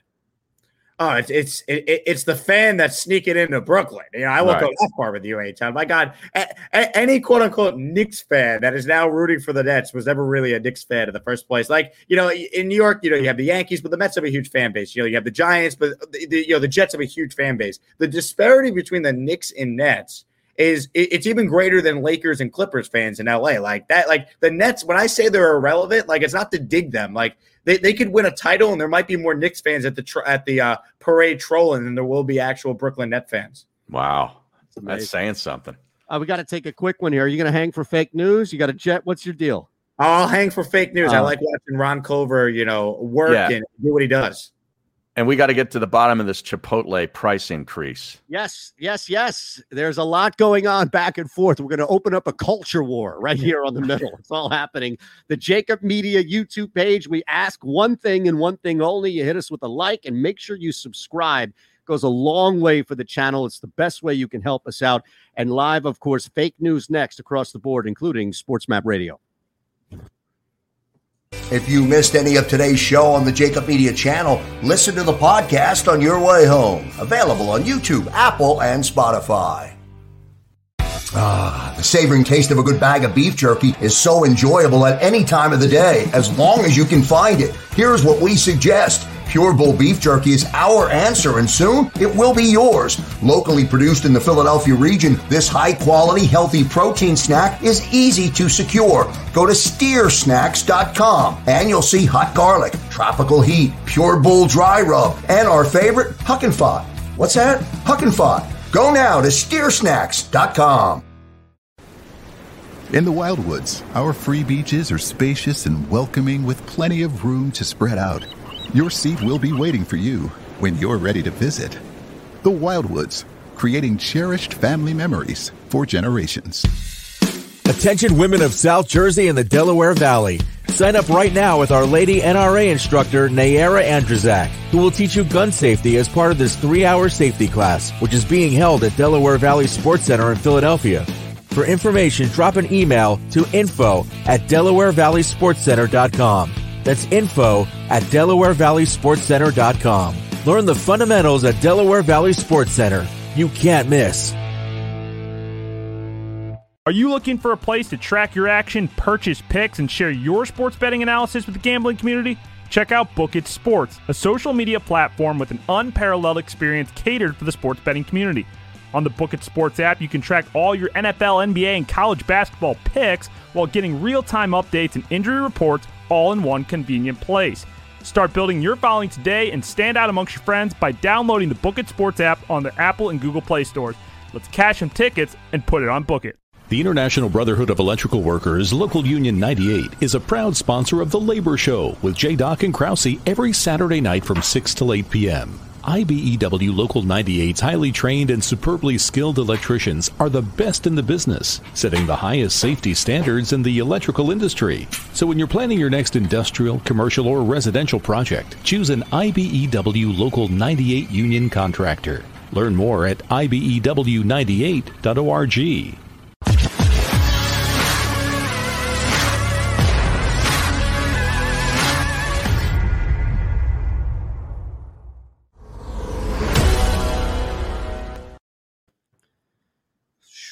telling Har, man, I'm on this roll, on this DFS roll now. Jake, watch out.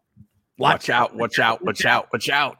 Don't let Telling you. Newtown get hot. Telling you. So Oh. crazy thing happened last night, right? Real quick before we're back. The I just want to make sure I have this right. Looking at the total, the total opened up at 221, right?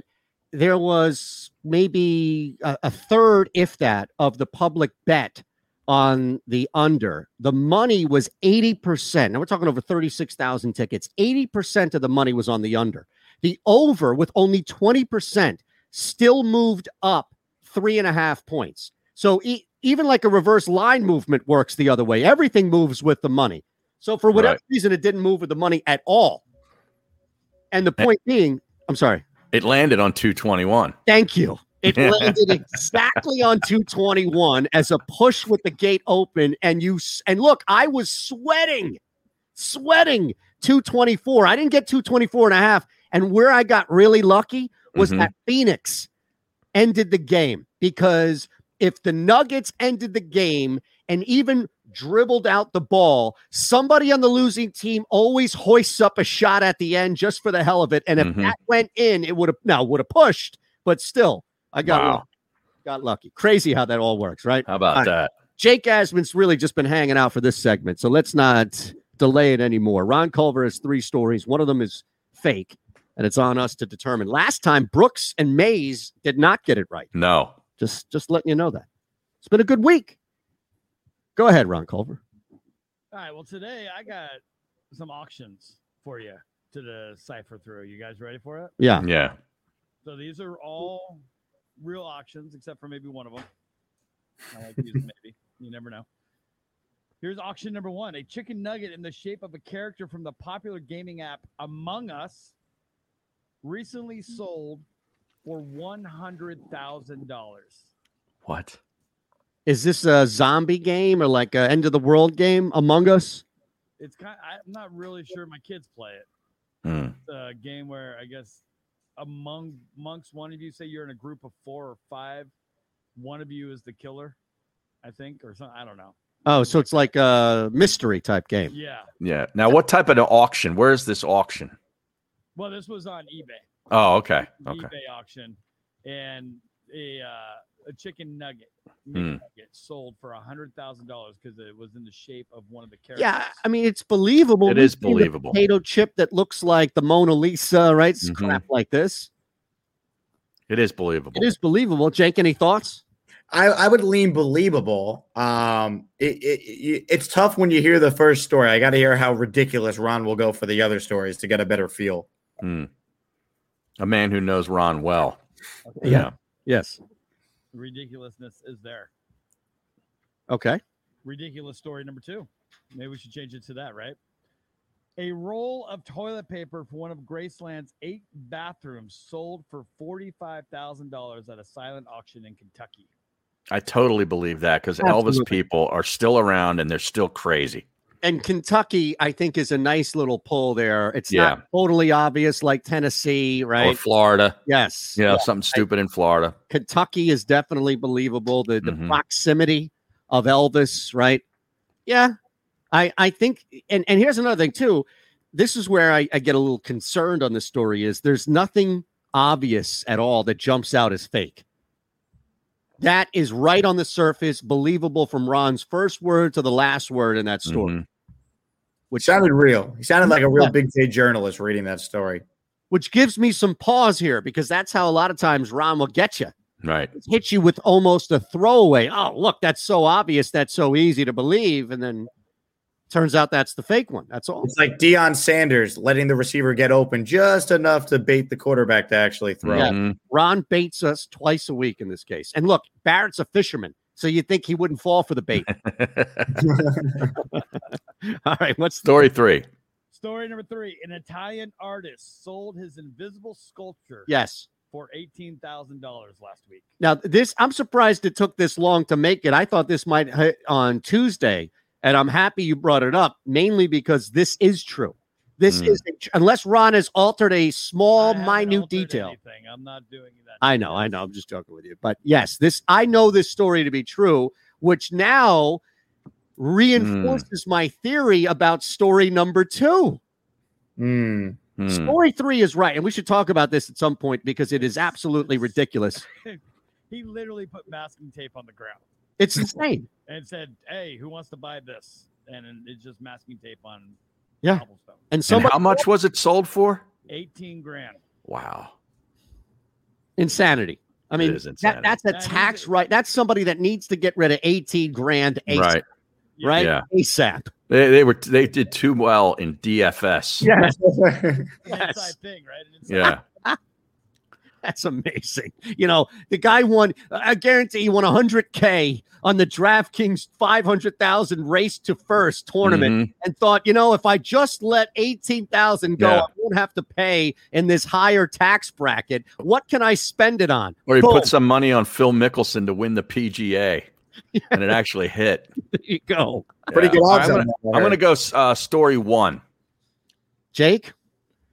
I'm with Harry. I'm going one. I don't feel great about it. Um, but you know, we basically got a 50-50 shot. So give me one. Look, I, I think story two, I'm going to go again. Story two here. I think it's just way too obvious. Story one, I would love to be fake as well, but I'm going to go on my island again and go story two, Ron. So, Eytan, you're going against the grain, and you would be right, sir. Ah, damn it! Yes, I. Wow, I'll tell you this verification, and now he's he's acing fake news. I tip my cap to Eytan Shander. Wow. Eytan, what are we gonna do? What do you mean? Wait, what? No, I said it's a new Eytan. You're Oh, oh, I, I thought you act like we're seriously asking me, what are we going to do? And I was like, I don't have next segment planned. I'm sorry. Wow. I feel like the Boston Bruins last night. I sent you guys a fun story, so uh, peruse that one. Yeah, I he, he did send this story, and I, I, you know, maybe I'm just really s- stupid, but is that really Amy Schumer? No, it's not Amy Schumer. I Oh, thought it might have been a story? bit that she was doing. What's the It's story, not- Ron? It's not a bit. There's this truck driver. Uh, that's a truck driver, by the way. Um, she uh, she rides the open roads. That's her living. Right. Showed up at a rest area, rest stop, to collect uh, a mini fridge or something like that. And so they took her photo. I mean, she looks a lot like Amy Schumer. She does, But but, she- it's Amy Schumer, you know, like trimmed down a little bit. Yeah, Yeah. maybe a hotter Amy Schumer. Yeah. Right. Right. Yeah. And, she, and she has a teardrop tattoo underneath her left eye. but that's not because it it's not because of what you think. That- That's, there's so many questions with this photo. Mm-hmm. That's why I sent it to you. Because the teardrop tattoo is not because she killed someone, Mm-hmm. because she accidentally murdered a pedestrian once. So she got the tattoo to honor him. Right, right. She fell asleep at the wheel and actually ran somebody over and accidentally killed them. So they Look, she got the tattoo to honor the person. Another thing to pay attention to is look at the sign above. Yeah. Stop pooping in our parking lot is a sign in this truck stop. This and can't be real. Look yeah, at it- it's real. And Look and she's shirt. wearing she's wearing a shirt that says trucking and All right, we need to put this pick up. Can you email it to me, please? We're back in three. he on- texted it to you. He texted it? All right. Yeah. I mean, I got to start following this Selena 52 truck stop. Right, Big so- rig driver Amelia stopped in this morning to redeem her cranking the hog reward points for this brand new mini fridge valued at over $500 due to the Monster Energy branding. Is So this she- like when? Go ahead. No, I was going to say for those of you who remember, is this like when Creed Bratton wins the mini fridge in the office? But like, what is happening here? Where did this come from? Why is this a thing? Well, Amy Schumer was trending on Twitter, and this is Ah, why because okay. people thought that this was Amy Schumer or she looks like Amy Schumer. Okay, so here is the actual picture of her for those of you who are, which is everybody right now since we're in the break. Right Yeah. It's incredible. now, Yeah. what what is that? A Stuckey's? What is that? Stuckey's. I love Stuckey's. Is that uh, seriously? Is that a Stuckey's? Or, or what's the one that the uh, Haslam, the owner of the Browns, owns? Oh, uh, Flying J. Flying J. Yeah, they were they're big. Man, cranking the hog. We need a segment Yeah. We need to create a segment. Like, can we rebrand overtime as cranking the hog? Yes. Coming up next at one o'clock Eastern, we crank the hog. Yeah. Well, I'm following this truck stop uh, so, uh, account now. It's at Selena Truck Stop. It's Selena, Tennessee. Is she verified? They've got 1,400 followers. Selena 52. Yeah. Looks like I will be making a stop there at some point in my life. I don't think you can do that. Like, I don't think you can just change the definition of a tattoo that is pretty much entrenched in. And again, Murder. I never claim to be an expert on any of this, which I'm not. But I don't think you can just say, well, I got a tattoo that means this, but it really means this, right? Yeah. Like, you can't get a tattoo. And I don't want to, you know, I'm not going to say like something horrific like you know i'm not going to go down that road as far as like a symbol but you know you can't get a tattoo that says mom and say this is from my dad right Right. that's all i'm saying You can get that T-shirt though that she's wearing right there on their Twitter feed. that's beautiful by the way How do I buy that that T-shirt? SelenaTruckStop.com. Hmm. Jake. I'm gonna buy one for Eytan. Yeah, we'll see how long that blue check mark will last. if he has to put them off. hey i'll wear that shirt on the show right that's all i'm saying i'd wear it on the show do we have any more audio or i think we hit it all right Uh, well, there's DeChambeau. Or Okay. not DeChambeau, Koepka. Brooks, that's on the prep sheet right Yes, it is. But we have to get to. Uh, we, we don't have time at this right this second here because we're back in ten seconds. But we need Jake's thoughts because he was ahead of the price gouging. He was on top of it. He's all over it. Insight. Yes, we need some insight. I guess it's too late for some golf plays, huh? on the Sports Always Map live. though. Radio Network.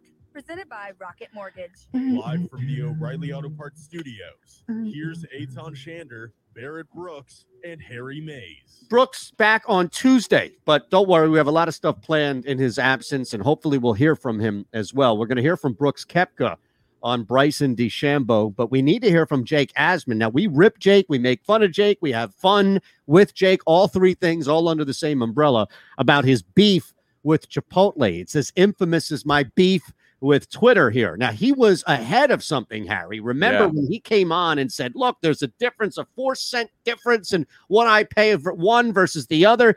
Turns out he was not alone in figuring out that there is some issue going on with a price hike in Chipotle.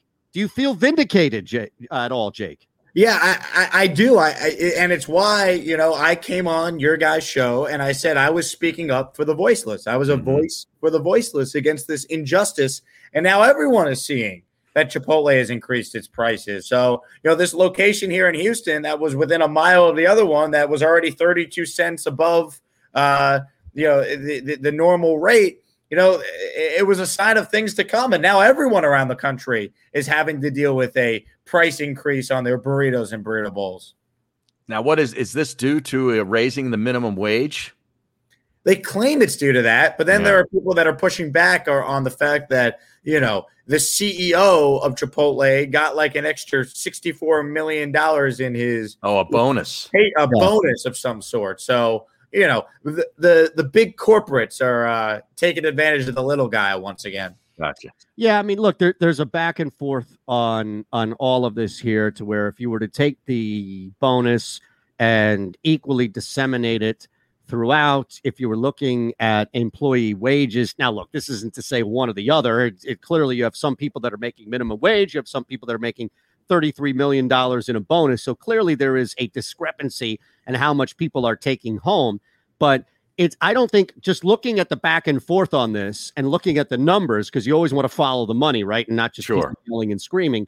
It- it's much more complicated than simply you take away that guy's $33 million bonus and everybody makes $20 an hour, as it is, well, these people are are just being caught as a result of the bonus. Like there's some nuance to this about where that money could be spread out and how little it would help the actual employees. So that's all I'm saying is just to, to try and provide some nuance. But either way, it looks like the consumer in Jake Asman is really the one getting shafted here, right? Well, I, I, I think I speak for those that that love Chipotle. You know, I Right. mean, we are we are definitely getting shafted here. Problem is, I'm a Chipotle junkie, so it's not going to stop me Mm-hmm. Right. from uh, from going. It's like I You complain need your about fix. MLB. Yeah, I, I Yeah. complain about Major League Baseball every day, but I'm going to watch every Yankee game every night. Right. I'm part of the problem. I need You're that guy.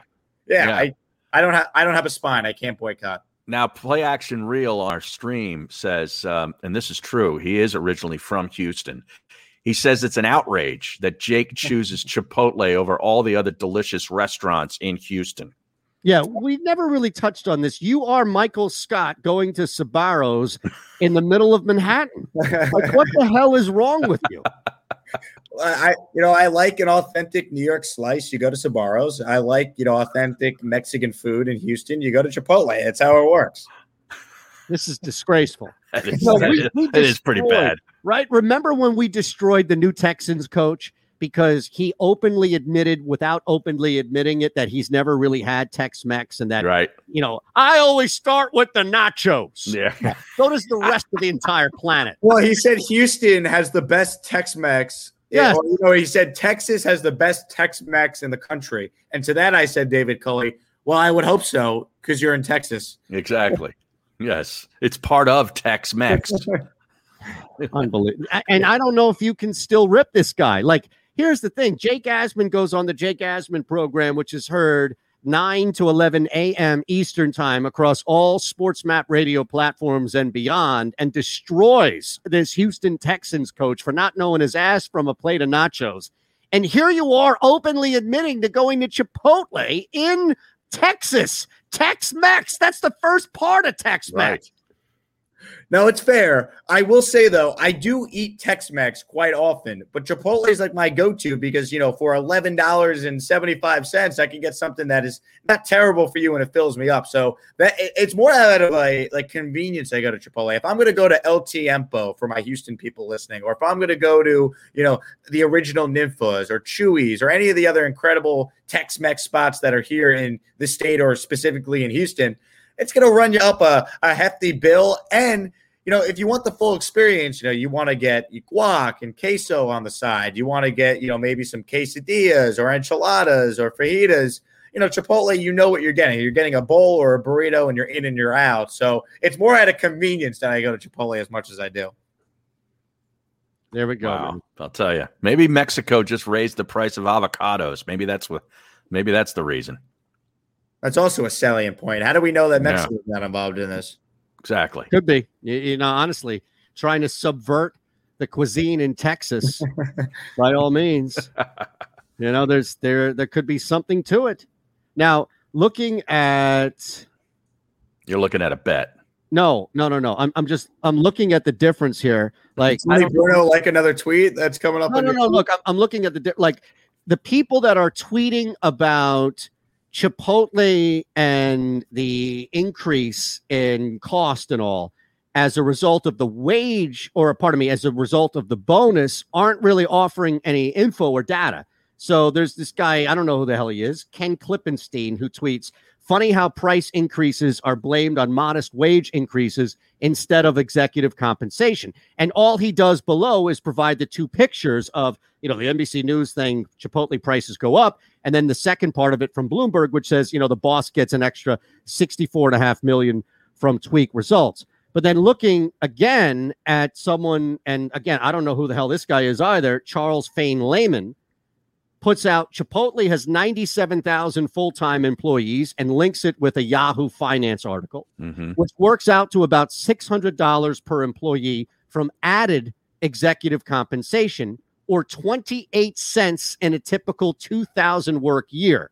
So, yeah, he thinks it's probably the wage bump. And that's all I'm saying is I don't know what it is, but the people who are saying it's not the wage bump or pardon me, who are saying it's not the increase of the CEO, are at least providing numbers and data to that. They may be wrong, but at least there's numbers to it. The other people on the side of saying, no, no, no, this is a result of, you know, don't blame the wages, are not even providing any data to it. So I don't know what to believe, except at least some people are providing numbers. That's all. That's It's what I probably somewhere in the middle. Yeah, it's probably somewhere in the middle is the truth in that. Like I'm sure you know part of the reason they increase prices is to you know, increase the minimum wage for their employees. And I'm sure part of it's also well, they gave their, you know, their all, all the suits there big big raises, so they got to make up for that as well. So I'm sure I'm sure there is some truth in both those sides. Well, I Mm-hmm. probably wouldn't even notice, like if I was No. paying an extra thirty some cents. Like Well, Jake, Jake- I don't, I don't know, you know, good on him for noticing that stuff. He was ahead of the game. Yeah, Harry, he was ahead of the game. Well, Now, I, I speak out for the voiceless. Yes, absolutely. Now, there's big news regarding Dak Prescott, and I love it because all of this pressure on the Cowboys, I, I don't think they can handle. I think this is an, an absolute train wreck to be this year that most likely the Giants are going to take advantage of, maybe Washington with Ryan Fitzpatrick. It ain't going to be us here in, in Philadelphia, but Dak Prescott became the highest paid NFL player with the Jordan brand. You see this? Wow. Yeah, I did see that. Yeah, good on him. Yep. Has, oh, has, great for him. Has the number been exposed? How much he got? I don't know offhand, but it looks like the signing comes after a couple months of his signing that four-year, one sixty million dollar deal with the Cowboys. Mm-hmm. So, no, I don't see a number here at all. But I just there's something about Dallas and pressure Yeah. that I just don't trust. You know, Well, when was the last time they really had pressure? last year before Dak got hurt, I think. You think? I mean, that was so early in the year. Yeah. Oh, I guess you're right. I mean, there's always expectations, I I'll guess. that, Some yeah. of them are faulty with with the Cowboys. But when was the last time? I mean, you know, what that playoff game that Romo lost in Seattle? That's a long time ago. Could be a long one. The year they were what, third or twelve and four with with uh Dez and They know, lost in Green Bay on that bad call. Right? Yeah. They were expected to be good that year. You know, the Okay. 13 to 3 year where they had a rookie quarterback and you know, rookie Z came out of nowhere. I so it's tough to say there was like pressure on them that season when Dak Yeah. came in for Romo. I, I would say last year they had pressure, Eytan. I think you're right because yeah, everyone talked about how talented the roster is, and Jason Garrett held them back. Well, they replaced Garrett with McCarthy, and they started off bad even with Dak, and then obviously Right. for Dak, they And then he got hurt. It's over. Yeah. Yeah. Well, that's the thing. I think let's build off of that real quick. The Cowboys come into this season with what we presume to be a healthy Dak Prescott, right? Mhm. There's no reason to believe otherwise. A team that outside of, and they got a little bit better with especially Micah Parsons, but a team that has some holes on defense needs to get better. The defensive coordinator and everything happening last year was a travesty. But at the same time, you look around the division, they have the talent, they Yeah. have the one stable piece at quarterback. Isn't this the year where everybody is going to be expecting them, Harry, to not only Yeah. win the division, but like home field and uh, as far as first round and more? Yeah, absolutely. I mean, this this has got to be like an 11, you know, 11, 12 win team, right? Right.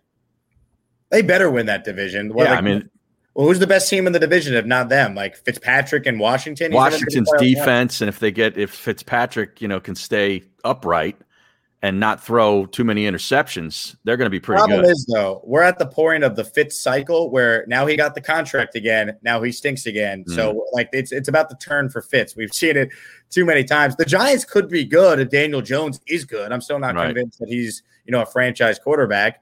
Like Dallas to me is still the best team because they have the best quarterback. Like they just paid Dak the most money a quarterback's ever had. I, I feel like they better win that division. Otherwise, McCarthy could be bounced out of a job. Yeah, and that's what I'm saying. Like, there's nothing, and back to Harry's point about when they really felt pressure, even outside of last year, they just don't handle it well. That you know, like I don't look at anything from the top, the owner, all the way through Dak or other guys on the field.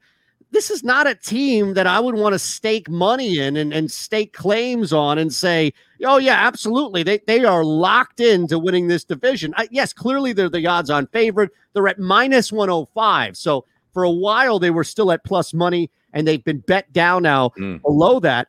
But I, I just, you know, honestly, I don't know. I can't, tr- not to say the Eagles, Eagles, Eagles. I wouldn't put my money on the Eagles either at plus 500, but it just seems like the Cowboys are so bad at handling all of this exterior pressure. I don't know why this changes this year simply because Dak's back, especially now with news like this. It's not his fault or anything, it's just continuing to be.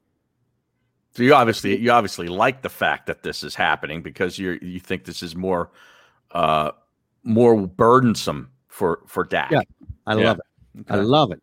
More pressure on the Cowboys. They, they do it to themselves, though, right? I mean, like Yes, what they like, do. Well, the owner does it. Yeah. He speaks after every game. There's no owner slash who's also the team's general manager that talks Right. to the media after every game. Like more people in Dallas care more about what Jerry says after the game Yeah. than what the head coach says, and that's like that is flawed. Like I know Jerry loves to be in the mix. I get it. I probably would be the same way if I owned a team like he does. But like you got to take yourself out of it. Like there's no Mhm. reason to talk to the media after every game, and then Well, he goes on. He radio. goes on radio every week too. Yeah. It's like must listen. And then his son goes on radio the next day. So you get Jerry after the game, Jerry on radio the next day, his son on radio the day after Steve. that. Like yeah, Steven. too much ownership talk. Crazy, isn't it? Yeah. I'm glad, I'm glad ours doesn't talk like that. No, not at all. Quick one, and we're back. Still live on the net, or still live on the JAKIB Media YouTube page. Back in three on SportsMap Radio. You know, it's. I'm just saying. I love, I love, love, love where Dallas is in because I know the Eagles are not going to be good this year. But watching that collapse with the expected pressure or belief that they can be good, all of that, I, I can't wait to see it happen. I look at this like the most like this is bigger than the LeBron exit for me. This is bigger than the Yankees completely collapsing, all of the easy things to hate in professional sports. This would definitely take the cake because unlike even LeBron with the Lakers who are dealing with the 7 seed, all these other things, injuries, etc. This is a team in Dallas who is basically being ushered to the front row. Like, here you go, it's your division. Take it, take it, take it. It's going to be an epic collapse. I think it's more more has to do with uh, who else is in the division and the current state of those teams. Like I nobody agree. wants to believe, you know, Washington won the, the last year. They were below 500. Nobody really wants to believe that they've improved themselves enough.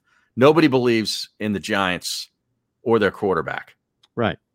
And the Eagles believe in are in transition. Right. Yeah. Right. I think you guys are going to end up with Deshaun Watson when it's all said and done. I have a I have a sneaky feeling something's What going did, on. you, did you see one of his one of his uh, one of the teammates said he wants to go to Denver? Yeah, Kare- Kareem Jackson. The problem with that though is like every former teammate of his is trying to recruit him or Mm. whatnot. He- He he wants out of Houston, and they're trying to very quietly. They're trying to change that narrative that it's about the lawsuit. It's more about now him playing this year. He posted workout videos for the first time a couple weeks ago, and there's been nothing from either lawyer in this case, which leads me to believe that they're working on a settlement right now to try and get him to be able to play this season at some point. Hmm. Crazy. Well, I found one movie in this list that I've seen, Eytan. Oh, nice. Yes. Hold on. I uh right. All right, what do you have? Gotti with John Travolta. I saw that. Oh, Kevin Connolly directed that movie. I heard it was Mm. terrible. Yeah, Was it that- wasn't very good. Is that like a real movie in the theaters, or did that just? I thought Armand Assante did Gotti. Well, they might have too, but Travolta did the most recent one. It was like 2018. Oh, Yeah, Kevin Connolly directed that. It was apparently like a box office disaster. For. Kevin Connolly. He played E on Entourage. Oh, okay. The least believable New Yorker, even with a New York accent. He's from New York, which is pretty funny. And he and he couldn't. None of those guys could sell me that they were from New York. All right, you I never down watched it. Yeah. Turtle, it- it- it's Turtle could. No, You walk down Midland Parkway with one of these guys before that show even started. They'd look like a sore thumb uh, sticking out. All right. Could have casted you. You you would have been great on that. No, show. no. I, I look. I, I this that show. This was. This is it. That show was terrible in in one regard that it, you couldn't give it a shot if you were late to it because you were Mm. told it was the best Yeah, thing. that's that why I never went in. It was really tough. It would also never work today with some of the the jokes and stuff they got away with during that time. You're listening to The Middle on the SportsMap Radio Network. Presented by Rocket Mortgage. Live from the O'Reilly Auto Parts Studios. Here's Eytan Shander, Barrett Brooks, and Harry Mayes. Jake Asman too. All right, real quick before overtime, we'll focus a lot on football, football, football. This is Brooks Koepka. He didn't say anything to me. It wasn't um, he wasn't speaking to me. Um, he was, I guess, either had signed his scorecard or wherever he was, and I was just to the right of the media tent where you go in, or I guess right in front of the microphones where you guys were all were. And um, he, I don't want to say he was like screaming. He was saying something about how he hit a perfect shot and it shouldn't have been there. And he was just, it was just very, very loud. Um, I don't think the mics picked up on that, but it was, it was, it felt like it was just so the fans could hear, or it, it was just with the media right there. You kind of know, hey, look, we're all kind of in this area. Just tone it down. And it was just so loud. And then I think he realized that he had gotten right behind me and he toned it down a little bit and he but it was still and I just lost train of thought, which I think was pretty obvious. Harry, you were Yeah, all- well, that wasn't the cut I was talking about, but Oh no, that was him talking about you know the spikes. I don't know. How would you characterize? How would I characterize it? I mean, I don't know where where you want to start. Uh, like, I guess where, where do you want to start? That's I guess more my question. Is this a fun thing for you, or is there a little more to it, or you know, some people see this. This is this is unusual for golf, and we're saying, what's going on with these things? Yeah, I mean, I think it's good for the game. I really do. Uh, I mean, the fact that golf's on pretty much every news outlet for I don't know about two weeks, uh, pretty consistently. I think that's a good thing. It's growing the game. That's the one. He thinks that this feud is actually good for the game. Do you agree? I agree. Does golf agree? I don't think golf agrees. I love it. It's great. I We're- love we're it, too. Talking about golf, he's right. Well, we're talking about golf all the time now with these guys. Mm-hmm. All right. Thanks to Ron Culver. We're back tomorrow on Sports Map Radio. Overtime next, and Jake's going to stay here until he leaves. Are you looking for a place to track your action, purchase picks, and share your sports betting analysis with the gambling community? Check out Book It Sports, a social media platform with an unparalleled experience catered for the sports betting community. On the Book It Sports app, you can track all your NFL, NBA, and college basketball picks while getting real time updates and injury reports all in one convenient place. Start building your following today and stand out amongst your friends by downloading the Book It Sports app on the Apple and Google Play stores. Let's cash some tickets and put it on Book It. All right, overtime, as you know, on the JAKIB Media YouTube page, we are live and local from the Fritz and Bianculli Law Studios each and every day. And if you know someone who suffered a personal injury, contact Brian Fritz directly, a tough lawyer for a tough town. The show, The Middle, sponsored by Pure Bull Beef Jerky. Get yours now.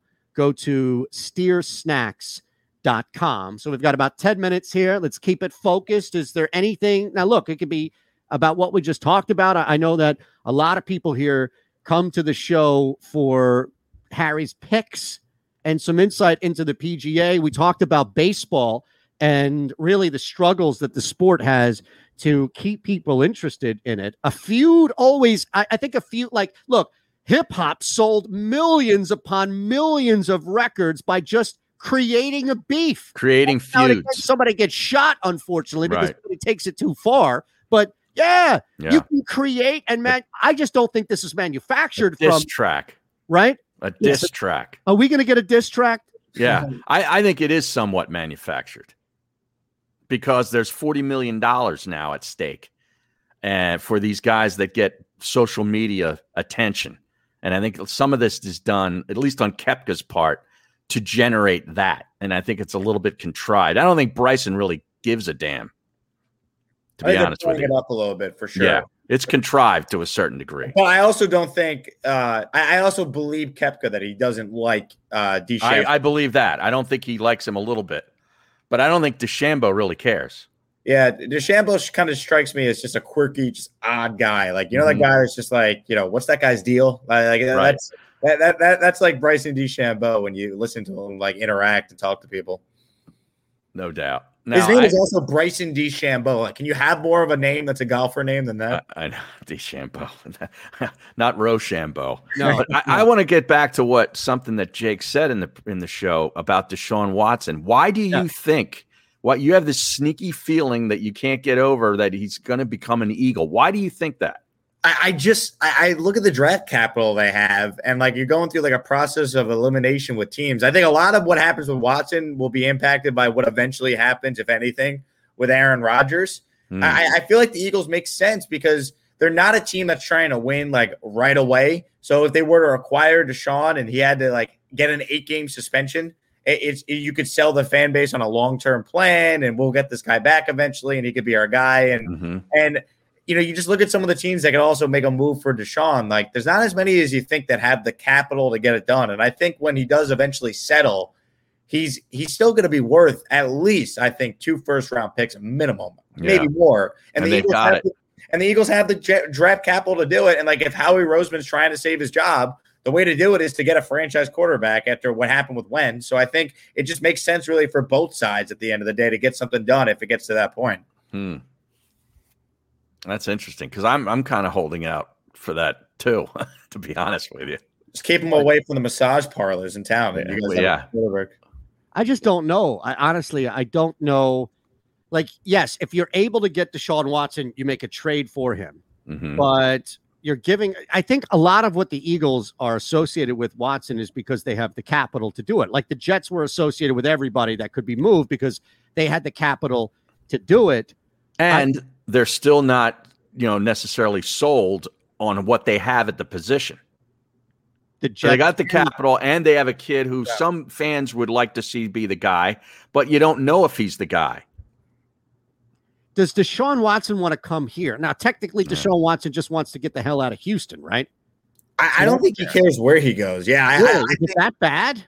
He wants out. He wants nothing to do with the with the organization. That's why I think you're having Kareem Jackson come out and be like, "Oh yeah, he's telling me he wants to go to Denver." They they want the conversation to be about him trying to leave Houston and get traded than they do, you know, about the 22 uh, you know, civil suits that have been filed against him. So I think he'd go anywhere, and I think he'd like playing in Philly. Like I think his uh i- i- his his marketing manager is a Brooklyn guy, but there was Mm. like videos of Deshaun in like the Philly area. I remember earlier in the offseason, and Eagle fans were telling him, "Come to Philly, Oh, yeah? man, Philly." So I think he'd like playing there. I mean, who wouldn't? It's a, it's a great sports town, and obviously they would they would love him if he got the opportunity to play well for the Eagles.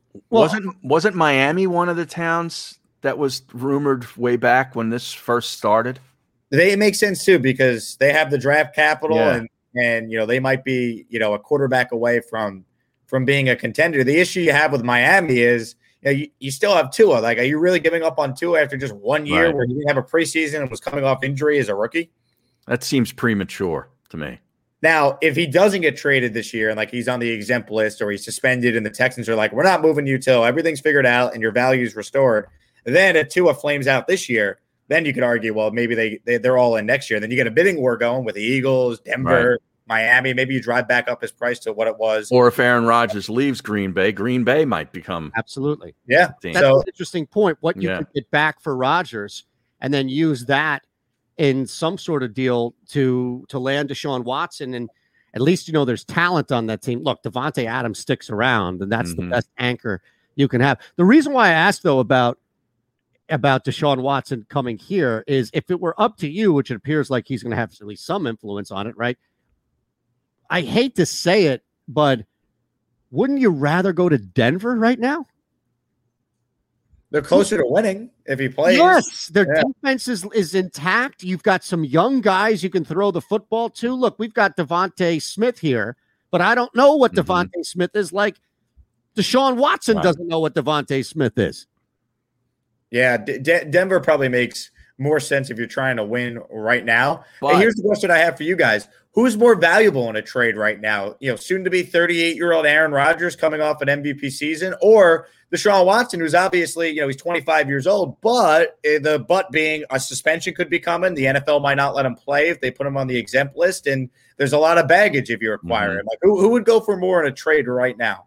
I think it depends on the market. I mm-hmm. think if you're a team right now that you realize you adding Aaron Rodgers instantly makes you a contender for the Super Bowl, and I don't really know who that is offhand, then you are aggressive, way more aggressive, I think, to get Rodgers in a small window. San Francisco. Great. Okay, great. San Francisco has Aaron Rodgers. They're in the Super Bowl. Right. Or you can make that argument right away. No, it doesn't mean that Deshaun Watson doesn't bring them to the Super Bowl, et cetera. I think it's more of a long play Yeah. where a team realizes, hey, I might be able to get Deshaun Watson on my team for the next four or five years. I don't necessarily need to win the Super Bowl right now. I can get him and then build around him. So there's why I mm-hmm. think the market and it's not a cop out. I just think that's the the market is going to determine. But if you were to match those two scenarios together, I think the team that looks like they could win right now with Rodgers is probably going to be the most aggressive when you look at the end of the result of a trade. I agree. And I think the Texans, from what I've been told, have still been getting calls on Watson, but the the offers are way low. Like they're getting Mm. lowballed right now. So Yeah. they're not inclined to trade him just for trading him. Like, you know, they did something I thought pretty smart. They canceled their uh, mini camp next week, so they don't actually have to answer the question Did Deshaun Watson show up? And if he did show up, you know, would you let him participate or tell him to go home? Like, you know, they they could they could have fined him if he didn't show up. It could have gotten ugly. Instead, they canceled it because they had great participation at OTAs, and now uh, you know they they get to delay the Watson stuff to the summer when training camps be. That would be the real interesting thing if he did show up. You know, they're thinking, "There's no way he's showing up." All He of a sudden, I know that would really cause Rusty somebody Hardin- to do something. Yeah, like Harry, know? like how much money does Rusty Hardin cost to be your attorney? Like if I'm Watson and like I wasn't going to show up anyway, now if I show up, the NFL might tell me to go away and I'll be on paid leave. It's like Right, you know, right. Why not show up and at least get your money, and then you're not going to play anyway? The only thing about the the Denver thing, would you want to be in a division against Mahomes and Herbert and No, I I understand. maybe Aaron Rodgers in Oakland or in uh, Las Vegas? Well, I, I guess what you have to, to answer your question is what do you put more value on? The division being winnable or the team around you? Because if you put the division being winnable, then absolutely the Philadelphia Eagles make more sense. Yes. I think if you look at simply the team around you right now, Denver. yeah, yeah, Better weapons, at least on offense. I- I think there's that appeal there. Yeah. But it's Wow. crazy how this thing plays out. Uh, real quick, plus 325 to hit a home run tonight is uh, Juan Soto. Actually, like that. Actually, like that. Any Who- any who interest? do in they play? Tell me the Giants Nats Oh. and Juan Soto at home is plus 375 to hit home run. Anybody want to jump in? That sounds like uh, Russo, the way he would say it. Oh, Yeah. Ron Yeah. Soto. Uh, Wilmer Flores. Uh, look, Juan Soto plus 375. Jake, say something now or forever hold your peace. Let's go, baby. We're all in. Yeah, right. That, that sounds like a man who was not physically betting that. All right. Yeah, I've yeah. heard that enough. Jake, we appreciate you, brother. Yeah, great stuff, man. You're back on when? Because you're not on tomorrow. I'm all tomorrow, Saturday, three to six Eastern on the network. I'll be back. Beautiful. And we'll be back tomorrow here on the JAKIB Media YouTube page. That's Harry Mayes, Jake Asman, Xander Kraus, Ron Culver, JAKIB Media, Birds 365, Dan Cilio, everybody here. Like, share, subscribe, and be back tomorrow. Are you looking for a place to track your action, purchase picks, and share your sports betting analysis with the gambling community? Check out Book It Sports, a social media platform with an unparalleled experience catered for the sports betting community. On the Book It Sports app, you can track all your NFL, NBA, and college basketball picks while getting real time updates and injury reports all in one convenient place. Start building your following today and stand out amongst your friends by downloading the Book It Sports app on the Apple and Google Play stores. Let's cash some tickets and put it on Book It.